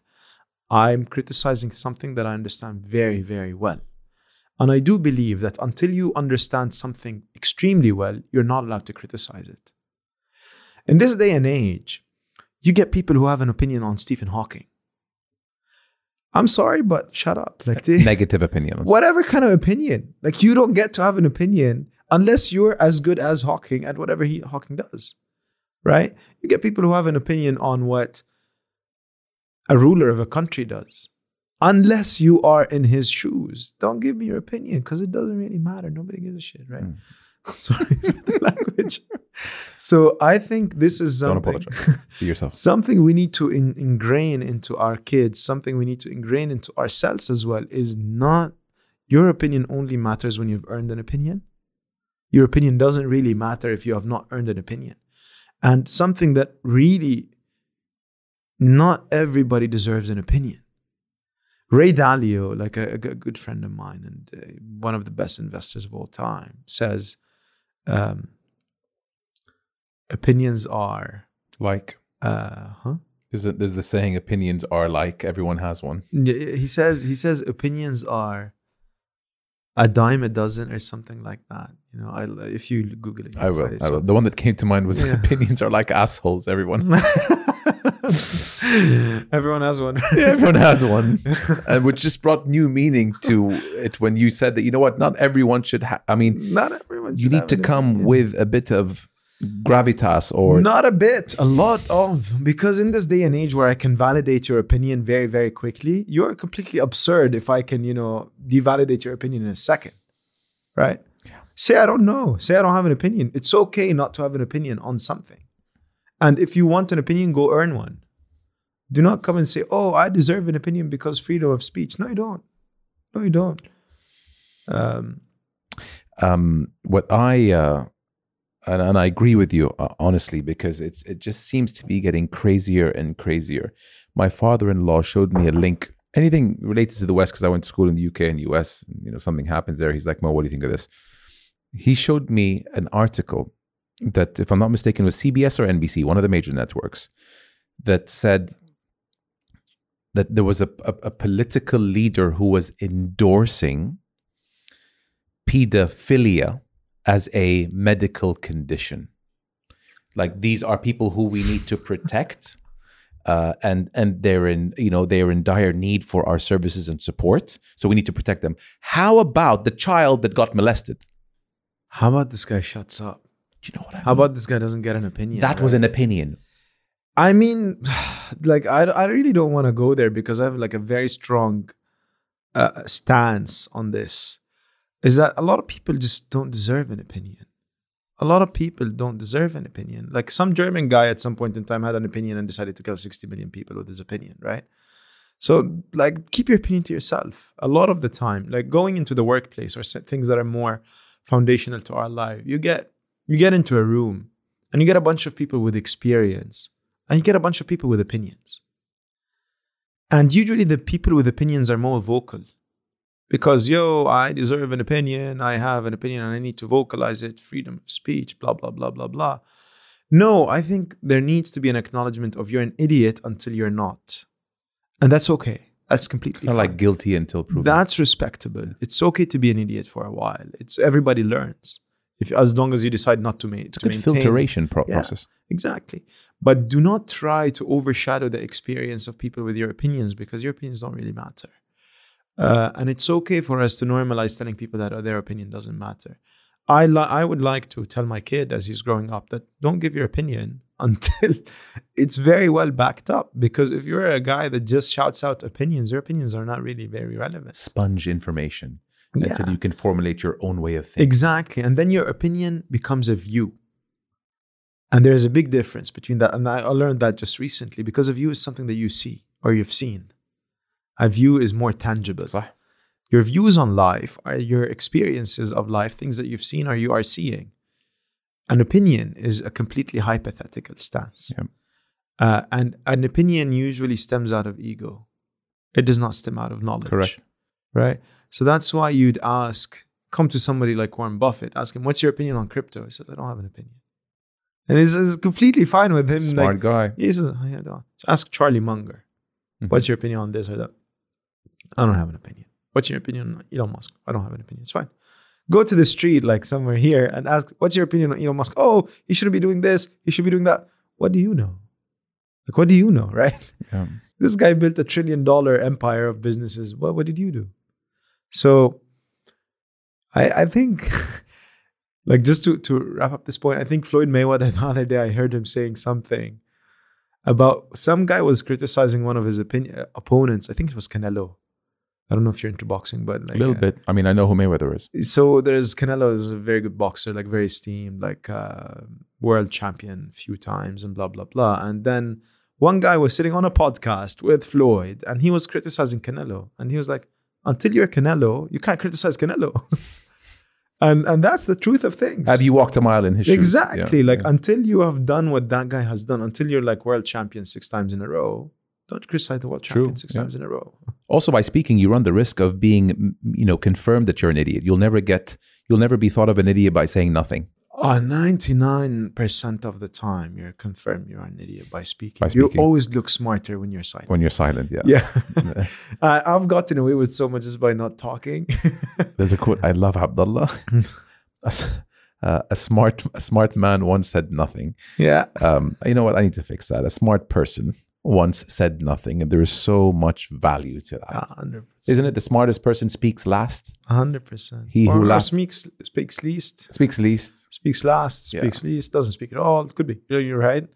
But Imam Ali, for example, says, I've, I've regretted, I never remember a time I don't regret not speaking, but I remember a lot of times regretting to speak. Which is which is the case. And subhanAllah, yani Allah yani, keeps us away from this opinionated. True, uh, true. I don't think there's any liberation in having an opinion. no. Everybody has an opinion. So true. Um, Uh, yeah, uh, yeah. But you know what? It, it everyone does have an opinion, but but some should and should not share it. exactly. You'll never get in trouble for something you don't say unless it's "I love you too" to your wife. uh, move, moving on. Hundred percent. I don't know where that came from. Um, I was going to ask any favorite quotes to live by. I'm going to leave that to the end because there's some so many gems that you dropped on me here. In the last couple of years, okay, is there something that has improved your life so much that you wish you started incorporating it earlier? I uh, a lot, a lot of things. I like. I'll just blurb out whatever comes to mind. But um, I think, like, if if I had you know advice to to, give someone, is that mentorship is, is extremely important. You are never too smart to be mentored. Uh, build up. I think there is a very big Confucius, uh, a Confucius school of thought or Confucianism is a lot on standing on the shoulders of legacy and continuing where others have finished. Don't start from scratch. Like that's not smart. There is no heroism in starting from scratch. Start where other people have finished and don't don't don't really re rebuild and re, re don't reinvent the wheel. Uh, that's that's that that's a big part of my philosophy of thinking, and it's helped me produce things a lot faster. I think when I gave up the idea that I want to build everything from scratch, um, fail. Like as simple as it is, fail. Just fail a lot. Um, it's okay. You'll you you have to. You have to. Like in in your way to becoming whatever you're thinking of becoming, you have to fail a lot. Uh, you are never going to be able to satisfy everybody. This is not going to happen. There is not going to come a day where everybody is going to say, "Oh, he's a good guy," or "This guy's a great guy." So just do your thing. Do do do as much as you can uh, with a good conscience. Uh, don't cut any corners. Don't try to cut any people out. Don't like don't do any of the underhand stuff. But do not expect that because you do good, people are going to be good. That's that's just a that's a lesson that I keep learning. Uh, is that subhanallah i was talking with a mentor of mine the other day and i was saying you know listen how come like you know you do good and blah blah blah and you or at least you think you're doing good and then you find out that there's a bunch of people that are upset and he, he said to me you know in this part of the world people didn't agree on the prophet until recently so don't expect them to you know agree on you this is this is a perspective, doesn't it? it's not gonna happen. It's like people had a, had a, you know, not everybody around the world, people had a problem accepting God for a very long time. So don't think you accepting you is gonna be, you know, a thing. So yeah, That really puts my mind at Uh, ease. You know, anyone that hears that. One one one very good friend of mine, and then the person who I learn a lot from as well. Uh, his name is Mansour Mansouri. You know, like very much very wise beyond his, his his years, and he keeps telling me that whenever you're trying to achieve something, you will face uh, resistance of some sort. You will face some uh, bad intent. You will face some people saying stuff and, and all of that. So it's okay. It's it's part of the process, and I take that to heart. Uh, sometimes it affects you. It drains you. It brings you down. You start thinking, okay, why? I deserve this. I don't deserve this. But really, don't don't give it a second thought. I think is is, is- is a better way of thinking. Uh, I would I would also think that you know um, having good a good partner is, is is is very important. I did not acknowledge that before by using the "love you" too" part to your wife. Uh, I think a good partner is an extremely uh, important foundation of your life. Um, and I'll, I'll circle back to that, but because I've learned that it is, if you are a high performance or a high performing individual, you're not okay. Just give up on the fact that you're going to be stable in the head. You're going to be a very calm, very centered, very zen. You're not. Uh, people under high performance uh, situations are usually not okay. And you can't expect them to be okay. And it's okay to not to be okay. so if you look at people in high performance, whether they're athletes or whether they're in the army or whether they're in government or whether they're in business or academia, they're not okay. they're just not balanced, you know, extremely okay people. And when you look at them, you can tell those guys are not okay. They're weird. You know, they don't, you know, they're not exactly socially acceptable. They're not exactly the most uh, fun to be around people. They're mostly very toxic. And they move their tox- toxicity around uh, because that's what their situation is. Um, and you can see it manifested, you know, when you look at guys like Zuckerberg, like Elon Musk, like Adam Neumann, like Travis. Like when you watch all those, when you hear people talk about them, oh, this guy was very toxic. This guy was very hurtful. This guy was very blah, blah, blah, very aggressive, very this, very that. But look at what those people have built. And you quickly put together uh, that those guys, uh, what are you expecting? This guy to build a trillion dollar business and be like a very nice, mushy fellow that you can, no, they're going to be aggressive and they're going to be uh, sometimes depressed. And I don't know, there's a, there's a, I think, I don't know if it's on Netflix, but it's uh, like a documentary called The Weight of Gold. I don't know if you've watched it. Have not. It's it's about like an actual post Olympics syndrome that hits all Olympians. Oh, So most Olympians try to commit suicide three months after the Olympics, and that's a true stat because because it's over. The goal has been because they don't know what to do anymore. They're depressed. nothing to run towards. nothing to run towards anymore. They feel lost. They feel you know Wow. they don't have a purpose anymore. Uh, they feel like you know what do I do now? Uh, people like Michael Phelps, right, one of the most achieved uh, athletes of all time. You would think, oh, this guy has it all. He should be okay. No, he's not okay, and that's fine. So that that brings me to the point where when you're when you're in in that situation, I think having a a life partner or or somebody who can center you, uh, bring you back to like drag you out to consciousness and you know absorb you uh, is subhanallah a massive ni'mah that a lot of people really really underestimate I've, I've seen it in people, yeah uh, in in in relationships that all was good, and relationships were typically all was not good, and and what kind of a person came out from that, and then to when they were with a different person and how they have transformed. I I think I think this resonates a lot. Maybe because I could say, like this kind of relationship can either make you like the hero you've always wanted to be, or you will watch yourself become a villain.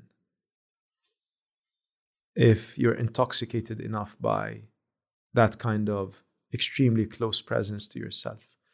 And like you said, uh, some people I see them walk out of those relationships as mu- we were just talking about a friend of ours, and mashallah, extremely good relationship, very solid partner, and he's improved a lot. and we see other people who walk into a relationship, very good people, very you know healthy, and then it dismantles them.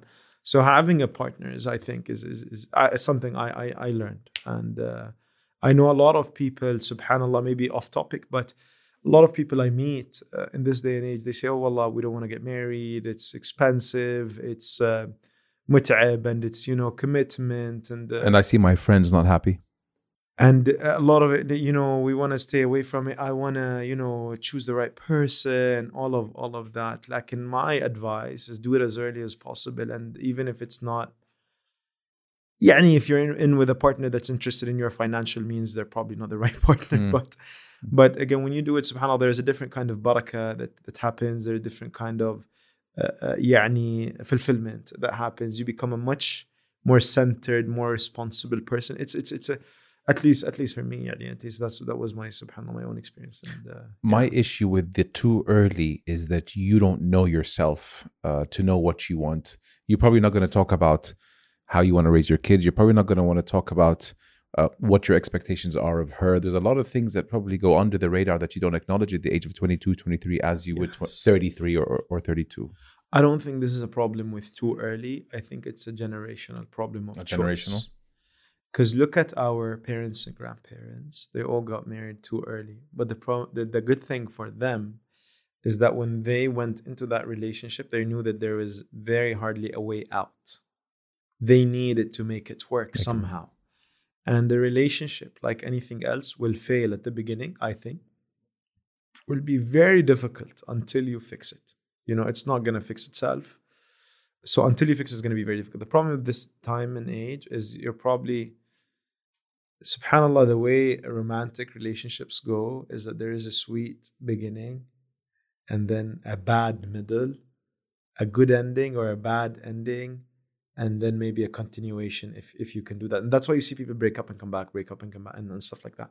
But the problem is uh, uh i feel and, and that's just yani uh, and i allahu is is that people want the sweet beginning they don't want to suffer the middle. They don't want to. They don't want to have any difficulty. So the minute that suffering happens, or the minute that complexity happens, or there's a bit of friction, they opt out because there's so much choice now. Choice. For you, you have a ton of choice. Just open any social media platform. For her, there's a ton of choice. So that that really keeps the question of oh, I have other options open. And I think this is a syndrome. They call it the Netflix syndrome, where people keep browsing but never choose. Right? I don't know if that ever happened to you when you go on a platform like Netflix and you browse All the time. for hours. Yes. And you never choose. I end up watching trailers. Exactly. You never commit. You watch 50 tra- and then you're tired, you want to see, and that's it. So I think the whole generation has a Netflix syndrome of fear of commitment. They don't want to commit to a business. They want to keep trying jobs and maybe I like this. I want to find whatever I like. I want to find my passion. Whatever, right? So they never actually commit. And then all of a sudden you're 30, 40 years old and you're stuck with a job and you can't really start anything. Um, because you were exploring your passions or whatever you want to call it. You don't want to commit to a partner because you want to keep exploring your your flavor of the day, week, month, whatever, whatever it is that's rocking your boat. You don't want to commit to a place to live even. Because yeah, you want to try out this, you want to try out that, and so on and so forth with everything else. And subhanAllah, you end up with people who are characterless at the end of all of that because they don't know what they are. They're still exploring. So I, I- feel maybe there there that, that that becomes a matter of a bit more fundamentalism to be pushed into people to like cho- choose, like commit, and then see. It might not work out. That's always an option. There's no like guarantee that anything is gonna. There's no guarantee that your startup is gonna work out. There is no guarantee. But if you never commit, you'll never know. You'll never know. And that's reflected actually in what you said earlier about uh, our grandparents. They got married at a younger age, and and I, I want to back up actually a point of yours because the divorce rate was so much lower back then. And now Saudi has an astronomical astronomical rate of, of divorce. I don't think it's just Saudi. I think it's Yeah, everywhere. regionally, look at, look at- globally. Look at, Egypt. Yeah, yeah. Look at the USA, right? Look at and and that's the UAE. uh, our lifestyle. It's problematic, and divorce is, is, is yeah, it's a difficult thing. Yeah, yeah. truly, truly. Um, further to your point about if you never know or if you never try, you'll never know. I came across a saying recently that says the worst possible day for a person's life is when they meet the person who they could have been. And I was like, oh my God, the depth of that. Yeah. yeah. So you see a person that, you know, when you're 50, 60, 70 year old and you meet someone and he has the life that you could have had, but you didn't because you were scared or whatever, that is personified as the worst day of a person's life by not taking risk, by not going after what you wanted, by not working harder, by not understanding the fundamentals of, of, uh, of subject A or B. Doesn't that get you? Hundred percent. It doesn't even get me for the future sense. It gets me now. The amount of people I see that are busy watching other people become something that they could be, right? Uh, is is just sad. Uh, you have a lot of people in this day and age, very young, very talented, and they choose to instead of apply their talent and go do something, they choose to watch the, the people who are in application either criticize them or keep thinking to themselves, I, I want to be that. And and that creates an atmosphere of hatefulness, of jealousy, of a lot of ill emotions that come out of, of the society. Because in every society you have the doers and the watchers. There are people who do things and there are people who watch people do things. And if you are on this side, you always wish you're on the other side. The doers never wish that they were watching they just pick up, roll up their sleeves and do, right? But the watchers are people who basically, I could do that. I could be that, but I can't. But look at that. Look at that guy. He did it because his dad. He did it because he has money. He did it because oh, he knows someone.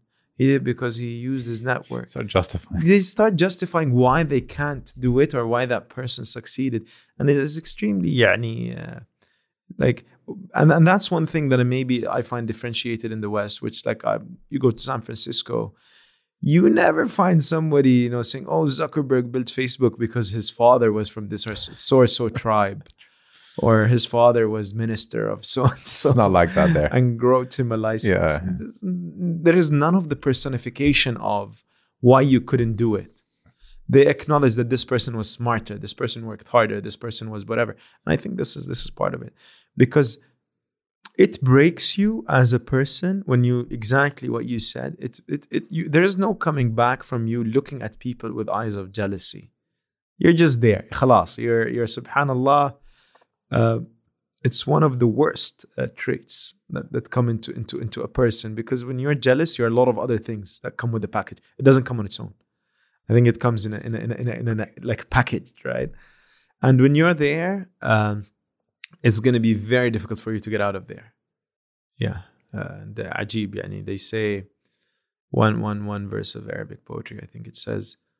كل العداوة قد ترجى سلامتها إلا عداوة من عداك عن حسدي. Like all all foeship or all hatefulness can be mended except for for phoness or or hatefulness that comes from jealousy. That can't be mended because somebody who's there is stuck and uh, subhanallah يجيرنا يعني subhanallah I think it's a difficult thing. It's an ugly trait It is. Yeah. It is. It is. because that's where the end comes from. Of course. And not just Eyes, that. yeah. Subhanallah, it's if you look in Ibn Khaldun, like there's a nice classification of human traits in his Muqaddimah, right? And it's it's a very interesting thing. He says a person who's jealous is usually string, stingy, Mhm. and a person who's stingy is usually a coward, and a person who's a who's a coward is usually uh, how does he name it? Is not pioneering These are all horrific traits. right You're and, right. and, and it's they bundled stem, up. yeah, yeah and they stem from one thing right so you're you're jealous you're hateful you're stingy you're cowardly you're not pioneering and you're a criticizer and he he he names a bunch of a few other stuff and يعني subhanallah look at somebody who has those traits eventually doesn't make for any you know social setting it doesn't make for a good partner doesn't make for a good husband doesn't make for a good family member uh, عرفت يعني it, it, it becomes a toxic like an extremely toxic cynical circle I, I think and Allah أعلم Is it something that you ch- like? If someone was jealous, like, uh, would you try to get him? Uh, uh, someone close to you who's Yeah, jealous, would you yeah. try to uh, almost pull them away from that? Is it something that they can help, or is it innate? I think I, I, I think it's a mix. يعني in Islam, uh, or the, the, the Muslim school of thought co- calls this out, you know, and it classifies it very well. There is something we call ghibta, and that is competitiveness, if you will. I want to have what you have, I just don't want you to lose it. I want to be as good as you are. I want to be able to have as much as you have. I'm, I'm just not concerned with whether you lose it, you know? I don't Mm. want you, I don't want anything bad to come against you. That's ghibta. I want to be successful like the other successful people. And it's in the Quran, يعني it says لقد كان لكم في رسول الله أسوة حسنة and we have the school of mentorship and we have the school of uh, mimicking. يعني whoever you see has a good trait is a very good thing to mimic and respect and appreciate a good trait and call it. That's that's ghibta. That's a different thing. Hasad is ill, is is is, is a sickness. And like any sickness, it's it's basically hasad, the, the, the, the innate function of it is I want you to lose what you have so I can have it. Right? I don't think you deserve what you have. I ask myself the question, why him? Uh, why wasn't I born in his place? Why, like all of those, subhanAllah, uh, demonic uh, thoughts. Uh, and hasad is a sickness, uh, or, or, or uh, like any sickness, jealousy is a sickness that at certain points can be treated if observed early, and at some points is uncurable because somebody's in too deep, right? Somebody's in very personal. And uh, you see. A lot of massive businesses uh, fail because of hasad, because of jealousy. It's a real uh, thing, uh, man. It's because of ego. Uh, and so on and so forth. Because when you're jealous, your self concept is very weird, is very different from reality. You think you're a lot better than you are. You look at everybody else with belittlement. Uh, and that comes from jealousy, is that you feel like you deserve everything, you're entitled to everything, you're whatever. I think parents have a big role to play with their kids to humble them down a lot and take that away from them and teach them that other people also deserve good stuff and the fact that other people getting good stuff does not limit your uh, well-being. And, and and again, this is a, this is a big concept here in this part of the world is that if somebody does a good idea, they're going to take all the good ideas and the خلاص يعني there are no more good ideas but لكن بالعكس wealth is built in a way subhanallah that it expands with expansion يعني this you call it in, in Arabic this here you say يتوسع بالتوسع the more it is the more there is think of it this way يعني if you would have thought 50 years ago at my dad's age I, I used to have that that that idea was all the good ideas are taken they already took the McDonald's franchise. What are the good what are the other good ideas that are gonna come? Like in subhanAllah, rizq maqsoom in a way. When you have when we went from let's say brick and mortar industrial revolution to tech, a lot of new opportunities opened and you had a lot of new tech billionaires come up and new billion dollar ideas come up. When more people innovate, more opportunity opens. Yeah, and today we're say, we're saying quantum computing. This is like the cutting edge, let's say, technology or ai once somebody makes that they'll make a lot of money out of it. Like and that does not mean they took all the rizq out of this place because you're going to need now ai development companies ai marketing companies ai this company ai that company which will give opportunity to a lot more people. But that's uh, that's what, what people think about okay we want everybody to do well because we can do well if everybody's doing well. Like and when you have that uh, ill trait uh, يعني uh, subhanallah it becomes a very difficult society It's a fascinating uh, point that you just touched on. That um, someone that maybe died in the late 80s, early 90s, before the internet, dot com, whatever you want to call it, probably thought that what else is there to be invented? Go back to the movie Wall Street with Michael Douglas. You know, it's it's that era where phones were the size of yeah God a knows what. yeah. You know, it was like, what else can they think of? Now, I will go on a limb here and say total value of everything sold industrial revolution up until internet boom total value of brick and mortar every transaction okay put that on plate a plate b all the value of the transactions of everything that came via the internet you're you're talking about 25 years versus 100 and maybe some odd years Oh, a lot more. Yeah. i i would and, and someone asked me which one is heavier on the scale i'd say internet Oh, definitely. in terms of transaction Definitely. so little, you know, my point of like in 1991, 1992, somebody thinking that we have thought of everything, we've invented everything, but little did you know that the total value of transactions in the next 25 years will outweigh everything we've done since the Industrial Revolution. 100%. My guess is that. And the fact that you're agreeing, You, don't have to guess it. It's, it's just that the, lo- the the logic adds up. If you were a factory back in the Industrial Revolution selling cups, you only had access to so many people, geographically, yeah. right? Yeah.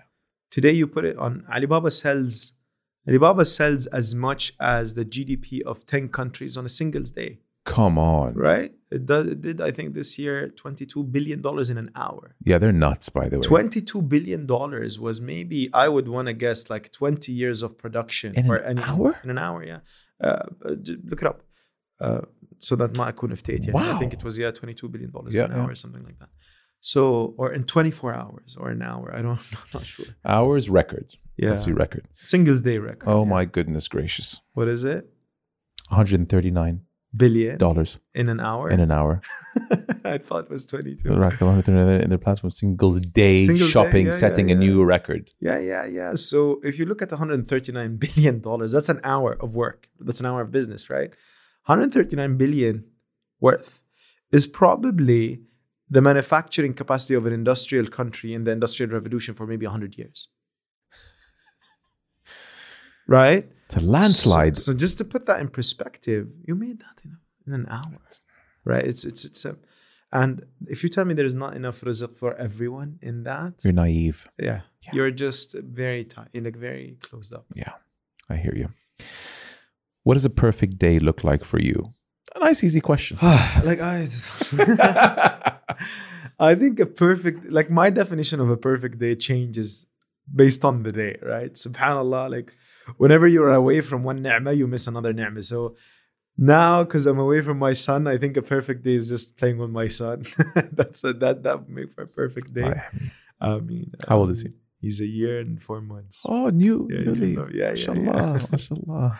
Brand new. Amazing. Um, another perfect day is when we release a new feature and I see people using it. That's also like a big day.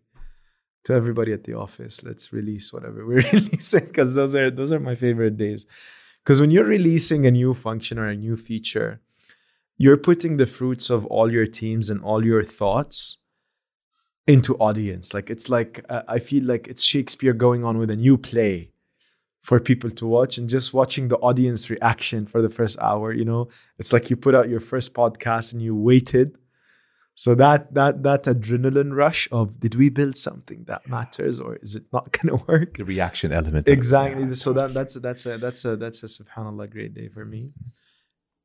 I would i would say yani um, inshallah there is no riyah in this but i would say any day i pray five times is a great day for me yeah so this is this is a good day for me at least yeah you know what i don't get my five and i've said this before uh, and i'll say it again I, I don't feel that my day is complete and i feel like something's off when i don't get my fifth and last i'm like wait there's something wrong uh, i didn't pray isha today yeah, let me go yeah. pray right now the energy yeah, subhanallah it, subhanallah it is, is I feel it. Yeah, for, for each their own. But yeah, subhanallah, if you feel it, you feel it, and that's uh, it's immense. It's, it's meaningful. So yeah, that's uh, those are my perfect days.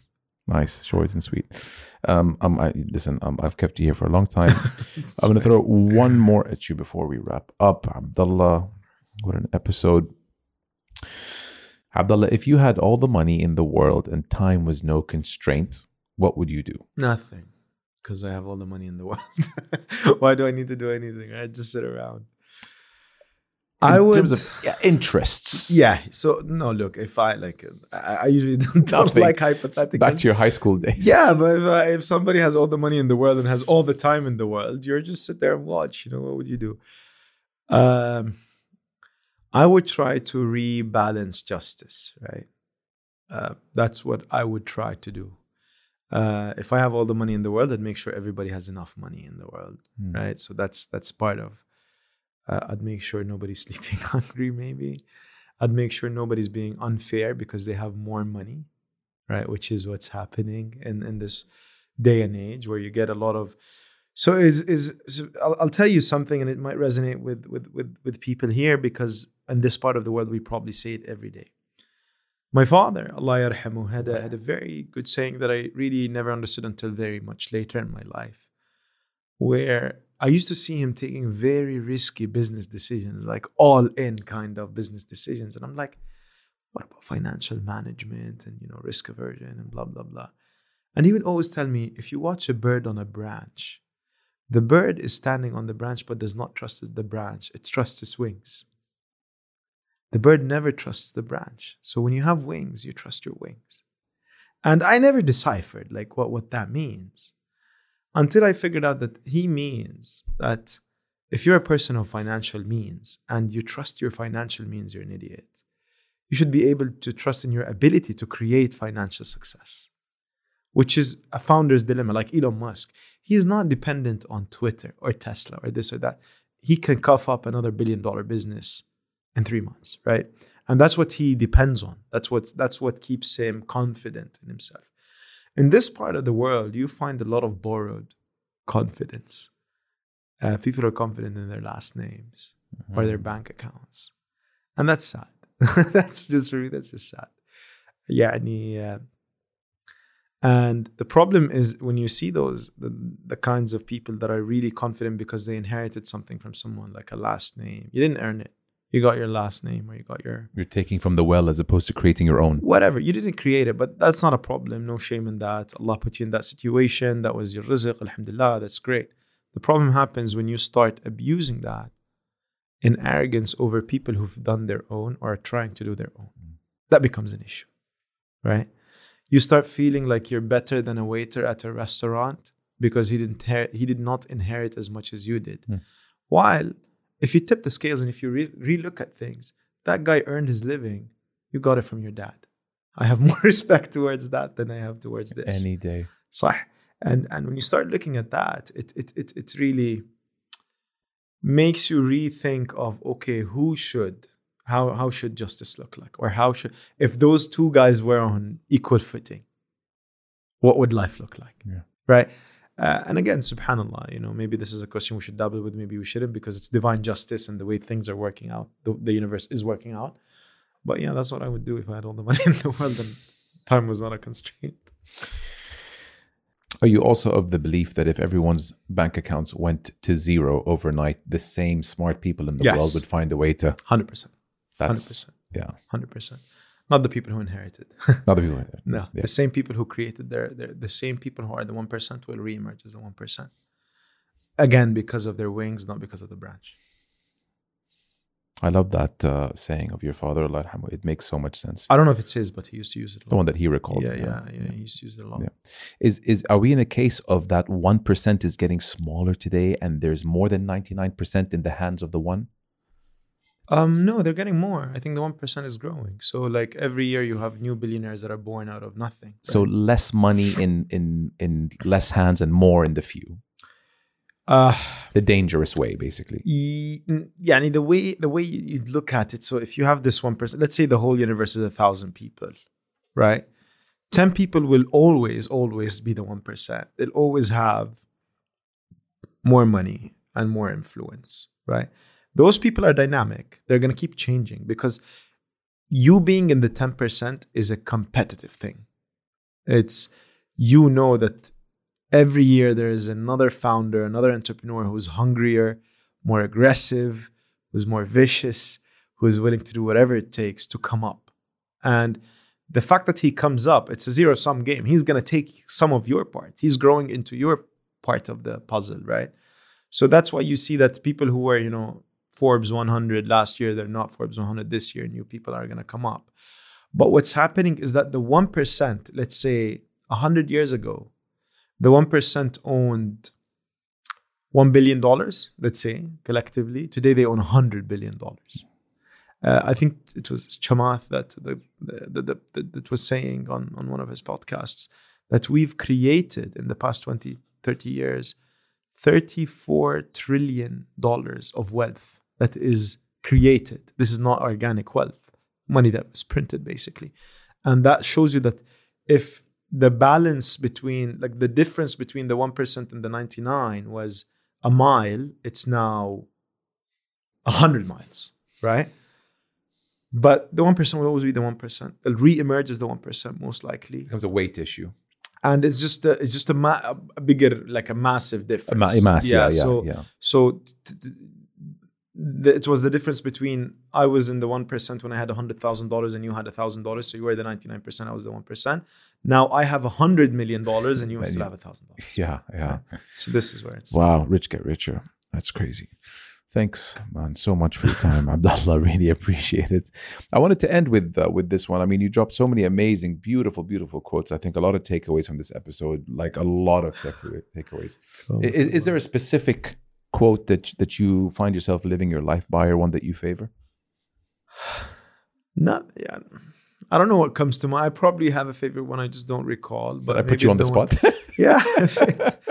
but the one that I recall is maybe Imam Ali says, اعمل لدنياك كأنك تعيش أبدا واعمل لآخرتك كأنك تموت تموت غدا. غدا.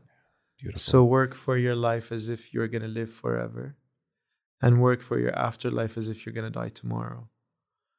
Maybe that, yeah, that comes to mind. one of now. the strongest Arabic uh, sayings or proverbs or whatever it is, and it's it holds a lot of weight. Of course, yeah. and it hasn't translated it hasn't reached the rest of the world this one it's it's a heavy arabic one They believe in the first part of islamic it. Islamic one yeah They believe in the first part of it, which is work for your life as if you're going to live forever. Mm. Because if you see those people amassing all this wealth, they can never spend it in their lifetime. Like, what are they going to do? They can live forever. the far east are big on that Yeah. overworking Mm. and then i don't want to get into this right now because we're wrapping up but like it, it translates to suicide there's a suicide issue in japan A big time one. you know F- But yeah, people are amassing wealth like they're going to live forever, like they're immortal. But there's a massive lacking component of what's next. So I think the balance is beautiful, which is, you know, work for your life as if you're going to live forever and achieve, strive to be remembered. Um, do good, be good. And work for your afterlife as if you're going to die tomorrow and just keep that conscience because that gives you a nice balance of, you know, how, how you want to, how you want to, you know, balance your yeah the current and what's to come Yeah. we, you know many people and then maybe i'm a victim of that as well sometimes i, I focus too much on on this on the current life yeah. and, and not what uh, is to come. Uh, Yeah. for what an amazing note to to end on. Um, thank you so much, honestly, for your time. thank Like, what an amazing, meaningful, heavy hitting episode. I mean it with uh, all uh, all every every ounce of my heart. Um, Thank you. Um, how can we follow you? Those who want to follow what you're up to, uh, to keep a pulse on on your on your whereabouts or how you move around. How can we follow you? Um, so I'm I'm I'm on the the, the, the platform I I use the most is probably Instagram. So I'm on my Instagram like the most, but I'm on LinkedIn uh, when like we're talking about professional stuff more. Yeah. Yeah. So Instagram, LinkedIn. Um, I, I followed you today, so just make sure you. Thanks, I. Abdullah. Really appreciate your time, buddy. Thank you, Mohammed. Thanks for coming through. Great seeing And you. by the way, you rock that sweater very well. So Yeah. um, I'll send you more. No, thank you, thank you very much. Habibi, thank you so much. Appreciate it. All the Thanks best, brother. Cheers.